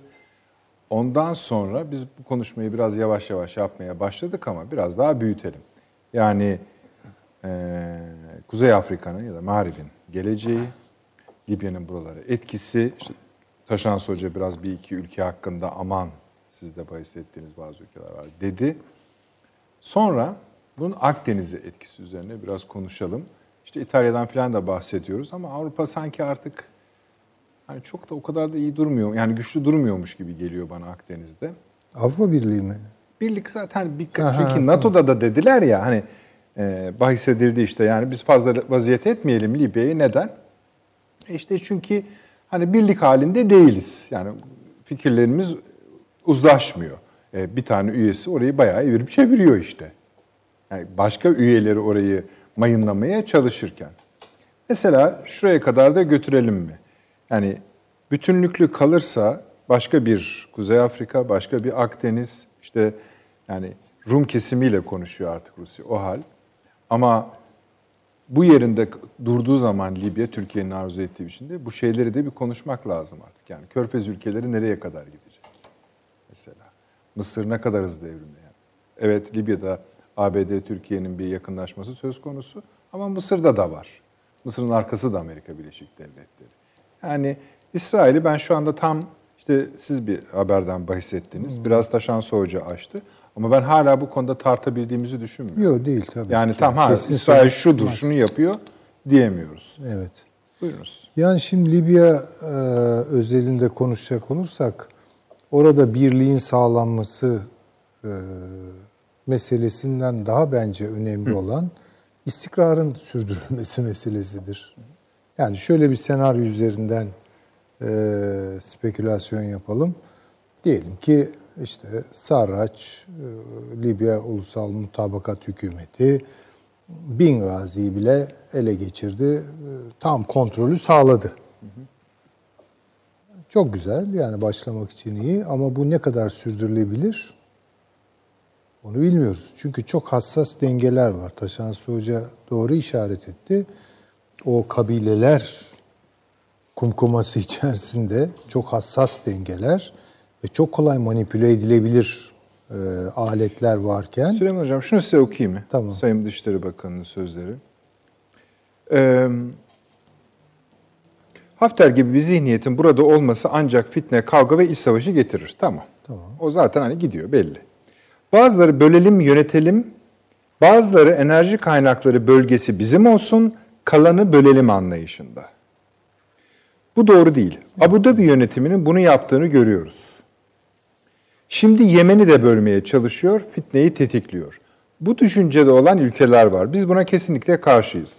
Bu bölgedeki kaosu daha da derinleştirir. Hatasından dönüp Libya'yı birleştirmek için meşru yönetimle hareket etmek isteyen ülkeler varsa, sonuçta atılan doğru adımlarla bizimle birlikte hareket etmek isteyen olursa biz bunlarla hareket ederiz. Bu Libya için de geçerli, Doğu Akdeniz için de geçerli. Diye böylece devam ediyor. Suriye'ye de bir Tabii tabii. manada Doğu Akdeniz dediğiniz zaman zaten Ee, ben böyle bölünmeyle bitecek diyemem.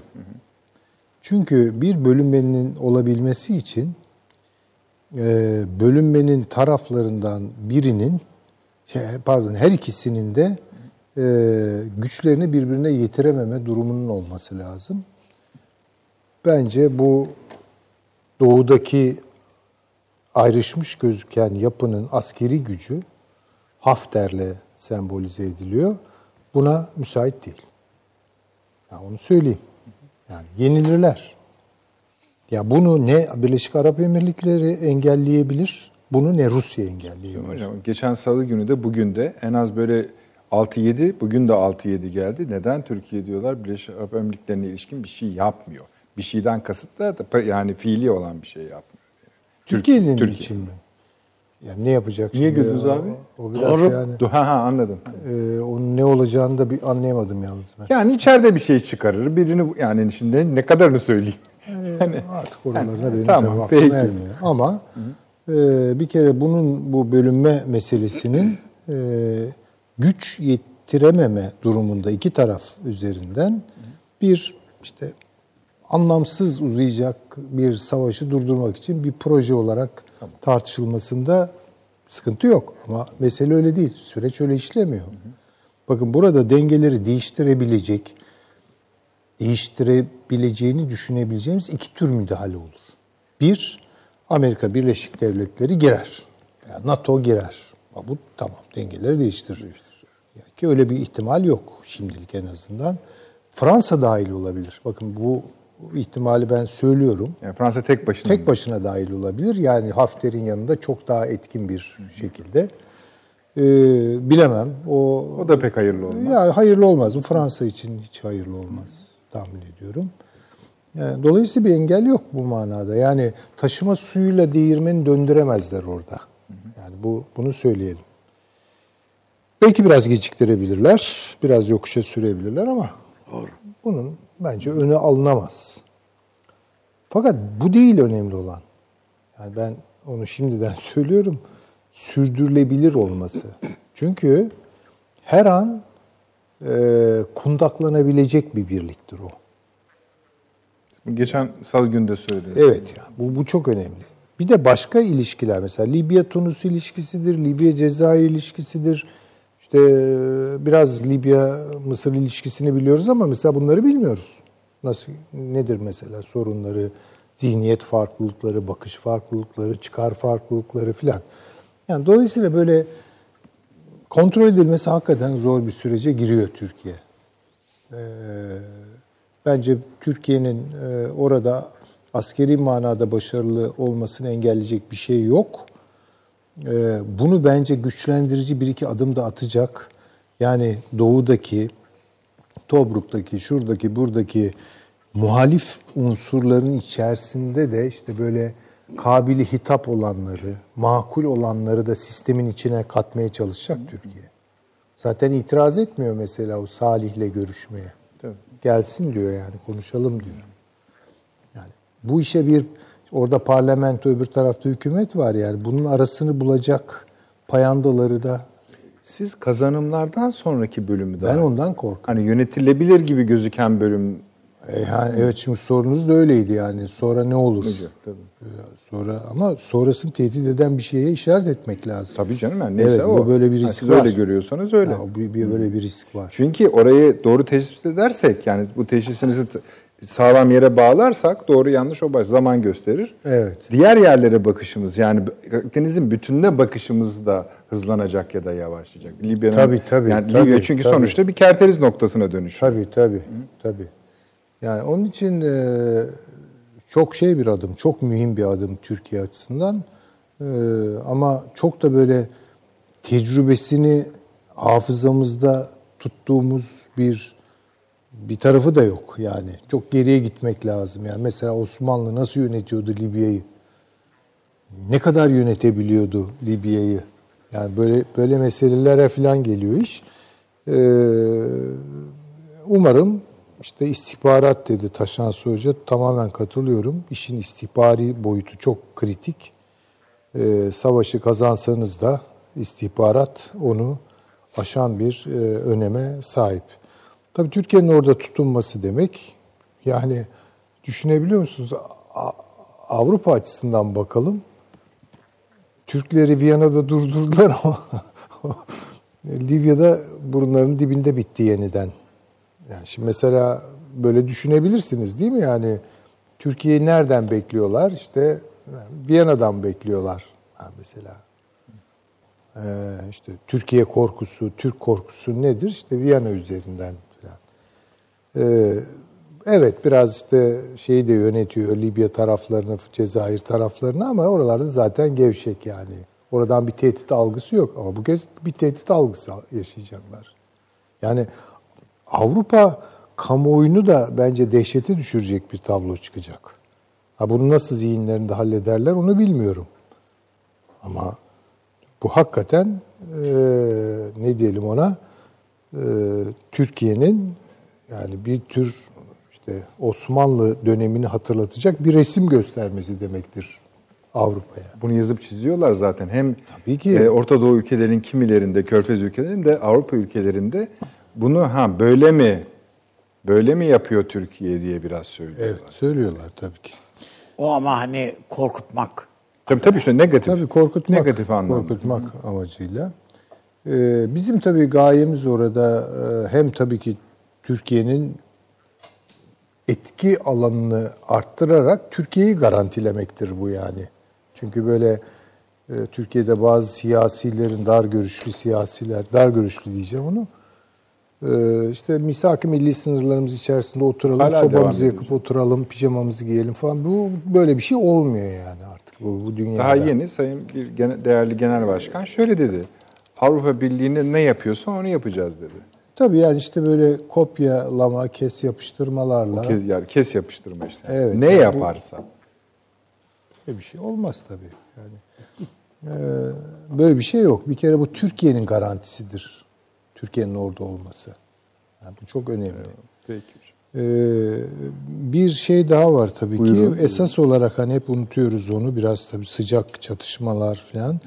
Ee, bu deniz yetki anlaşması ondan sonra henüz daha işlenmemiş, ele geçirilmemiş o bakir e, zenginliklerin çıkarılması konusunda Türkiye'nin inisiyatifi. Yani bütün o, bu, bu en önemli şey tabii ki. Ee, bu hattın Türkiye-Libya hattının e, Avrupa'yı e, Doğu Akdeniz'e çekebilecek e, ya da Doğu Akdeniz'de etkili olmasını sağlayacak deniz yolunun da kesilmesi olarak görüyorum ben.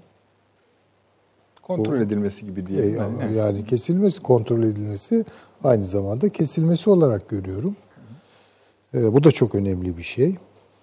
E, bu herhalde Fransa'yı çok rahatsız eden unsurlardan bir tanesidir. E, onu görmemiz lazım.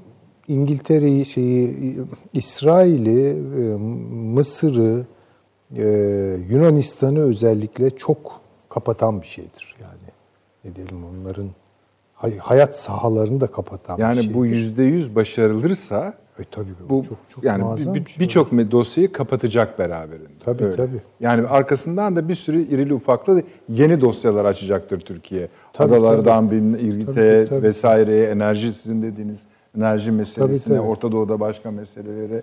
Onun için biraz hani zaman ruhu da uygun gözüküyor yani işte. Yani ne? E, bu işler böyle oluyor Böyle artık oluyor yani. Yani kimse de artık o yani onların eline bu fırsat gelse neler yapar? Neler yaparlar. Bir de Kartaca düşmeden Roma olunmuyor galiba. Değil mi yani? Böyle de bir, tabii, bir, bir mesele var yani. Oradan oraya gidiyor. Buyurunuz. Kartaca'dan gelebilirsiniz.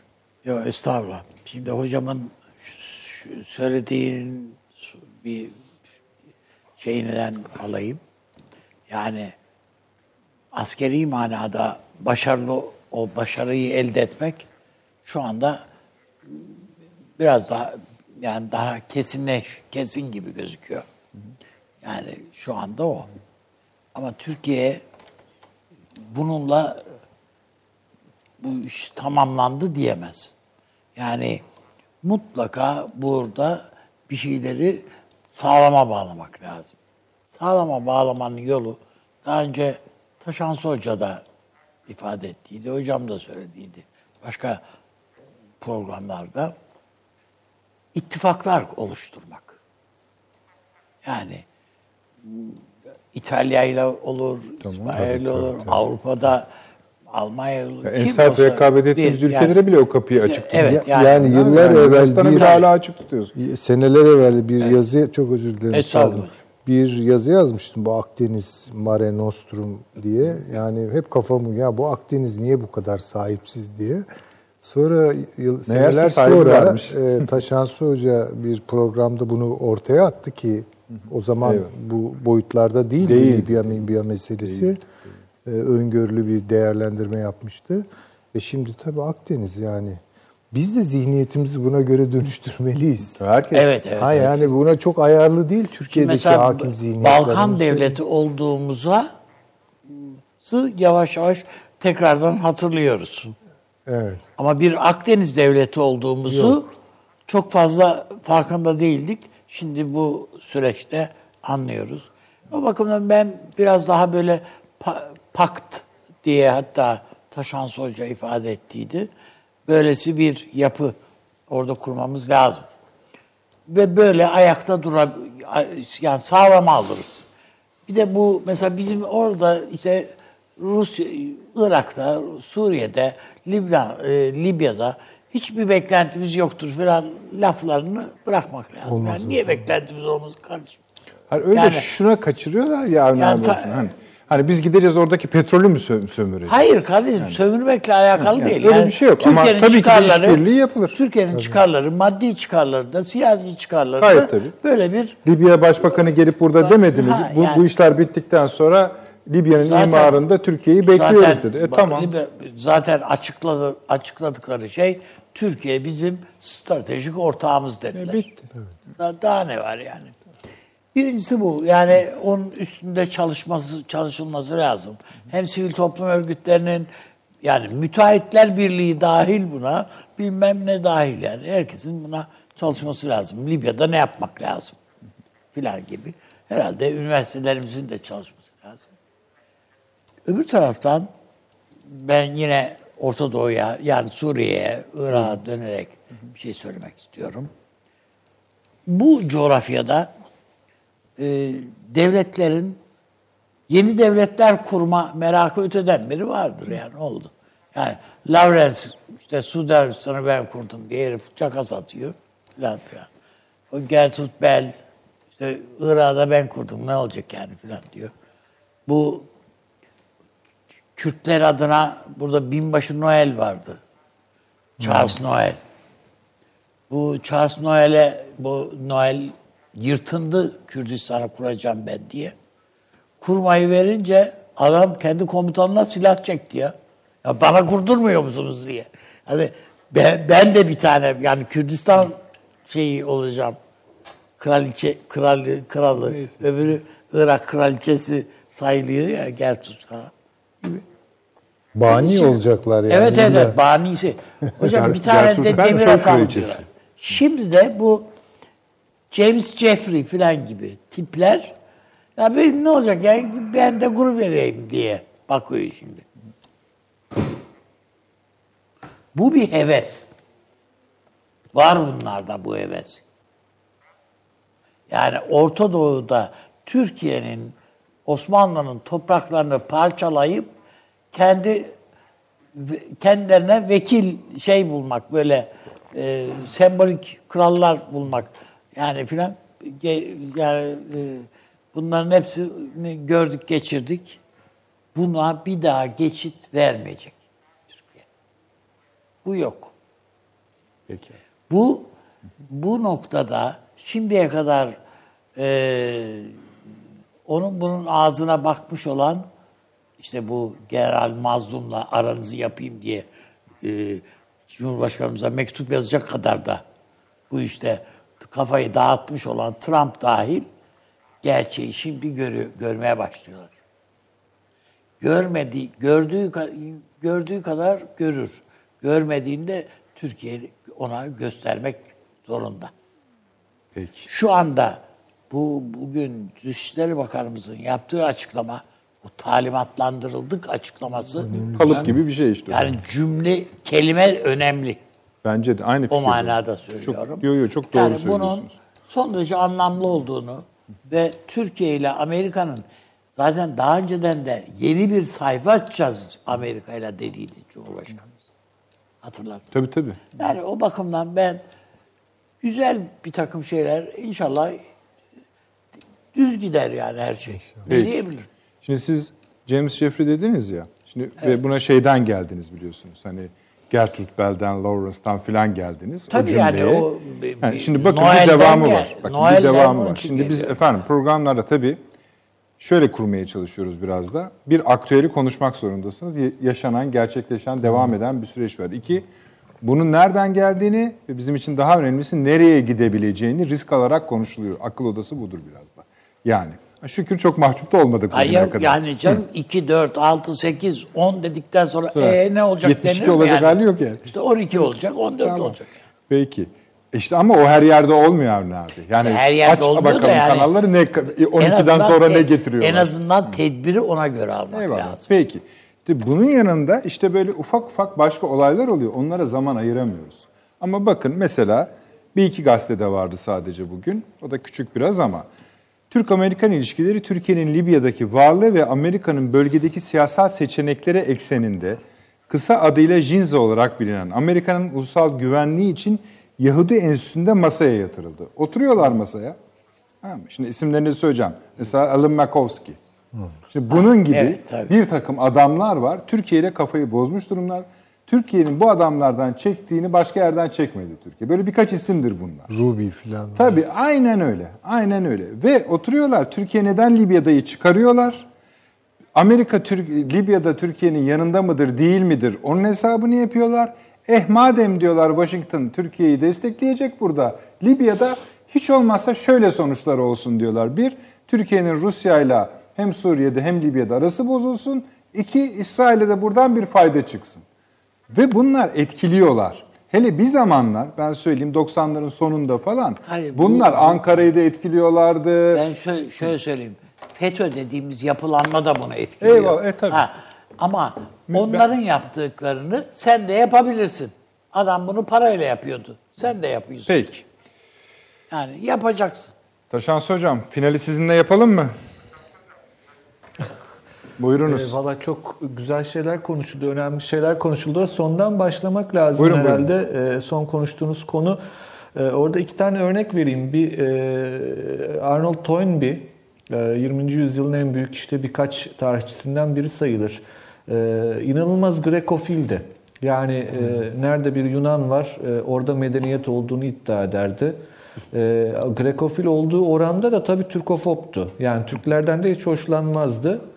Ee, ancak ne zaman ki Türkiye'ye geldi, ne zaman ki Yunanistan'a ve Türkiye'ye geldi, gerçekle yüzleşti. O gerçek şudur, bu e, Hegel'in bahsettiği tanımıyla devlet aklı, devlet, medeniyet kavramı, medeniyetin bir ajanı olarak devlet mefhumu bu coğrafyada burada. Dolayısıyla yani o e, Avrupa'nın romantik milliyetçi düşüncelerinin e, hiçbir şekilde o milliyetçiliğin sahibi olan millete de hayır getirmeyeceğini görecek bir erdeme sahipti e, Arnold Toynbee. Şimdi birincisi bunu hatırlatmış olayım. İkincisi David Urquhart diye bir karakter vardır. Bir İskoç inanılmaz zeki bir adam. Marx'ın da yakın arkadaşı bu. E, Aynı zamanda Dizraeli'ye danışmanlık yapıyor İngiltere Dış e, Başbakanı'na. E, David Urquhart e, bizim Abdülaziz Efendi ile yakın ahbaptı. Hatta Aydın'da dönümlerce arazi hediye etmişti Abdülaziz, Padişah Abdülaziz ona. E, inanılmaz Türk dostuydu. Bütün Türkçülüğün de İngiltere'yi kurucusu. etkiledi. İngiltere'yi Evet, etkilemekle doğru. kalmadı. Marx'ı etkiledi. E, Marx şöyle diyordu. E, efendim bütün dünyada kurucusu. diyordu. Yani e, Türklerin tarihini yani planında sağladığı- var yani o. Taşans Hocam kusura bakmayın. Pardon, bir şey. Araya bir laf giriyor. Sizi teyiden ben laflar giriyor. sizi. Tamam. Ee, siz devam edin. Hiç bozulmasın. Çok iyi gidiyorsunuz. Konuşuruz. Ee, Urquhart'ın söylediği şey şuydu, e, bir Rusya-Türkiye karşıtlığı üzerinden ki işte buna e, zaten büyük oyun deniyor 19. yüzyılın sonunda. Türkiye sevgisi ve Marx'ta bile e, öyle bir Rusya düşmanlığı yarattı ki Türkiye sevgisinden dolayı. Biz Türkleri korumalıyız dedi. Medeniyeti korumak için Türkleri korumalıyız. Bakın bu demek ki iki şey var burada. Birincisi e, Türkiye'nin nasıl bir medeniyet yaratabildiğini, nasıl barış yaratabildiğini, sadece kendi vatandaşları için değil, etrafı için de barış yaratma kapasitesi olduğunu bizim çeşitli yollarla göstermemiz gerekir. Bu cazibe demektir. Türkiye'nin bir cazibesi var bu coğrafyada. O cazibeyi iyi anlatmak lazım. İkincisi e, efendim e, yani çeşitli yollarla e, belirli lobiler, belirli etki grupları etkisiz hale getirilebilir. Onu akılda tutmak lazım. Bir diğeri Fransızların sevdiğim bir lafı, sevdik, sevdiğim bir laflarıdır benim. Elbise keşiş yapmaz derler. Üniformada general yapmaz. Yani öyle e, adını general koyduğunuzda general olmuyorsunuz. Hafter'de gördük onu. E, işte onu başka yerlere de yansıtın lütfen. Aynı şekilde e, ben şuyum dediğiniz anda da o olu vermiyorsunuz. Yani öyle tutup da işte İspanya İç Savaşı benzeri söylemler böyle Abraham Lincoln şeyi Tugay'ı vardır biliyorsunuz İspanya İç Savaşı'na. Son derece saygıdeğerdir bence. E, ancak tutup öyle bir örneği alıp Türkiye'yi Franco rejimiyle falan karşılaştırmak çok abesle iştigal şeylerdir. Bu hakikat gerçek. Her zaman kendini ortaya koyar. Ama bizim de bunu anlatma konusunda daha çok çaba sarf etmemiz gerekiyor. Yani e, bizde o vardır. Ya ortada işte kardeşim niye anlamıyorsunuz gibi bir tavrımız vardır. E, vazgeçmemek gerekir. Anlatacağız, ısrarla anlatacağız. Ondan vazgeçmeyeceğiz. Bir diğer husus efendim bu e, maşrık konusunda bunları söylemiş olayım. Tabii tabii. E, Mağrib'e dair de e, bu e, efendim pakt vesaire etrafta barış yaratmak ben şuna her zaman çok inanmışımdır. Kendinizi yok sayıyorsunuz diyebilirsiniz ama e, bir zaman diliminde veya bir coğrafyada güvenlik e, ve dış politika çok konuşuluyorsa hayırlı bir iş değildir o. Yani şundan e, daha insanların normaline dair konuşmaların daha çok olmasını tercih ederim. Ancak içine girdiğimiz dönem dünyada böyle bir dönem. Bu, bu hakikatten kaçamayız. Yani bu bizim tercihimiz değil. Ve diplomasi yapma şekilleri de değişiyor. Bakın biraz önce söyledik. Libya'da Türkiye yumruğunu masaya vurmasaydı, gerçekten e, gözü pek bir şekilde orada bulunmasaydı e, pek çok avantajı ortadan e, avantajı kaçırmakla kalmayacaktık. Pek çok riskle karşılaşacaktık. Dolayısıyla bazı mecburiyetler vardır. Ancak bununla barışık olmayalım.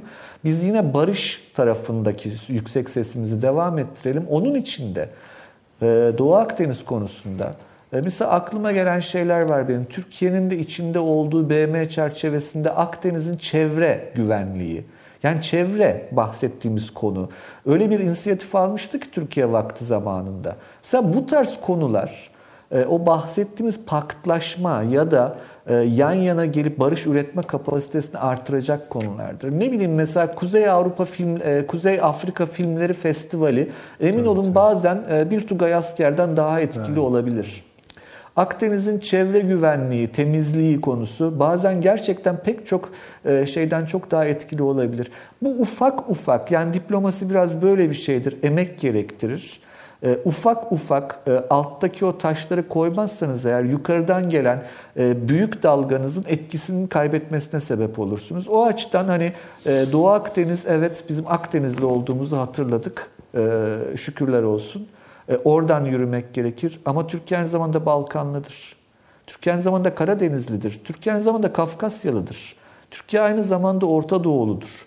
E, Türkiye aynı zamanda Türkistanidir. Yani bu bütün bunları aklımızda tutup e, bu çerçeveler içerisinde diplomasimizi e, eğer daha aktif çalıştırırsak bu kazanımlarımızı garanti altına alma konusunda da e, önemli avantajlar elde ederiz diye düşünüyorum.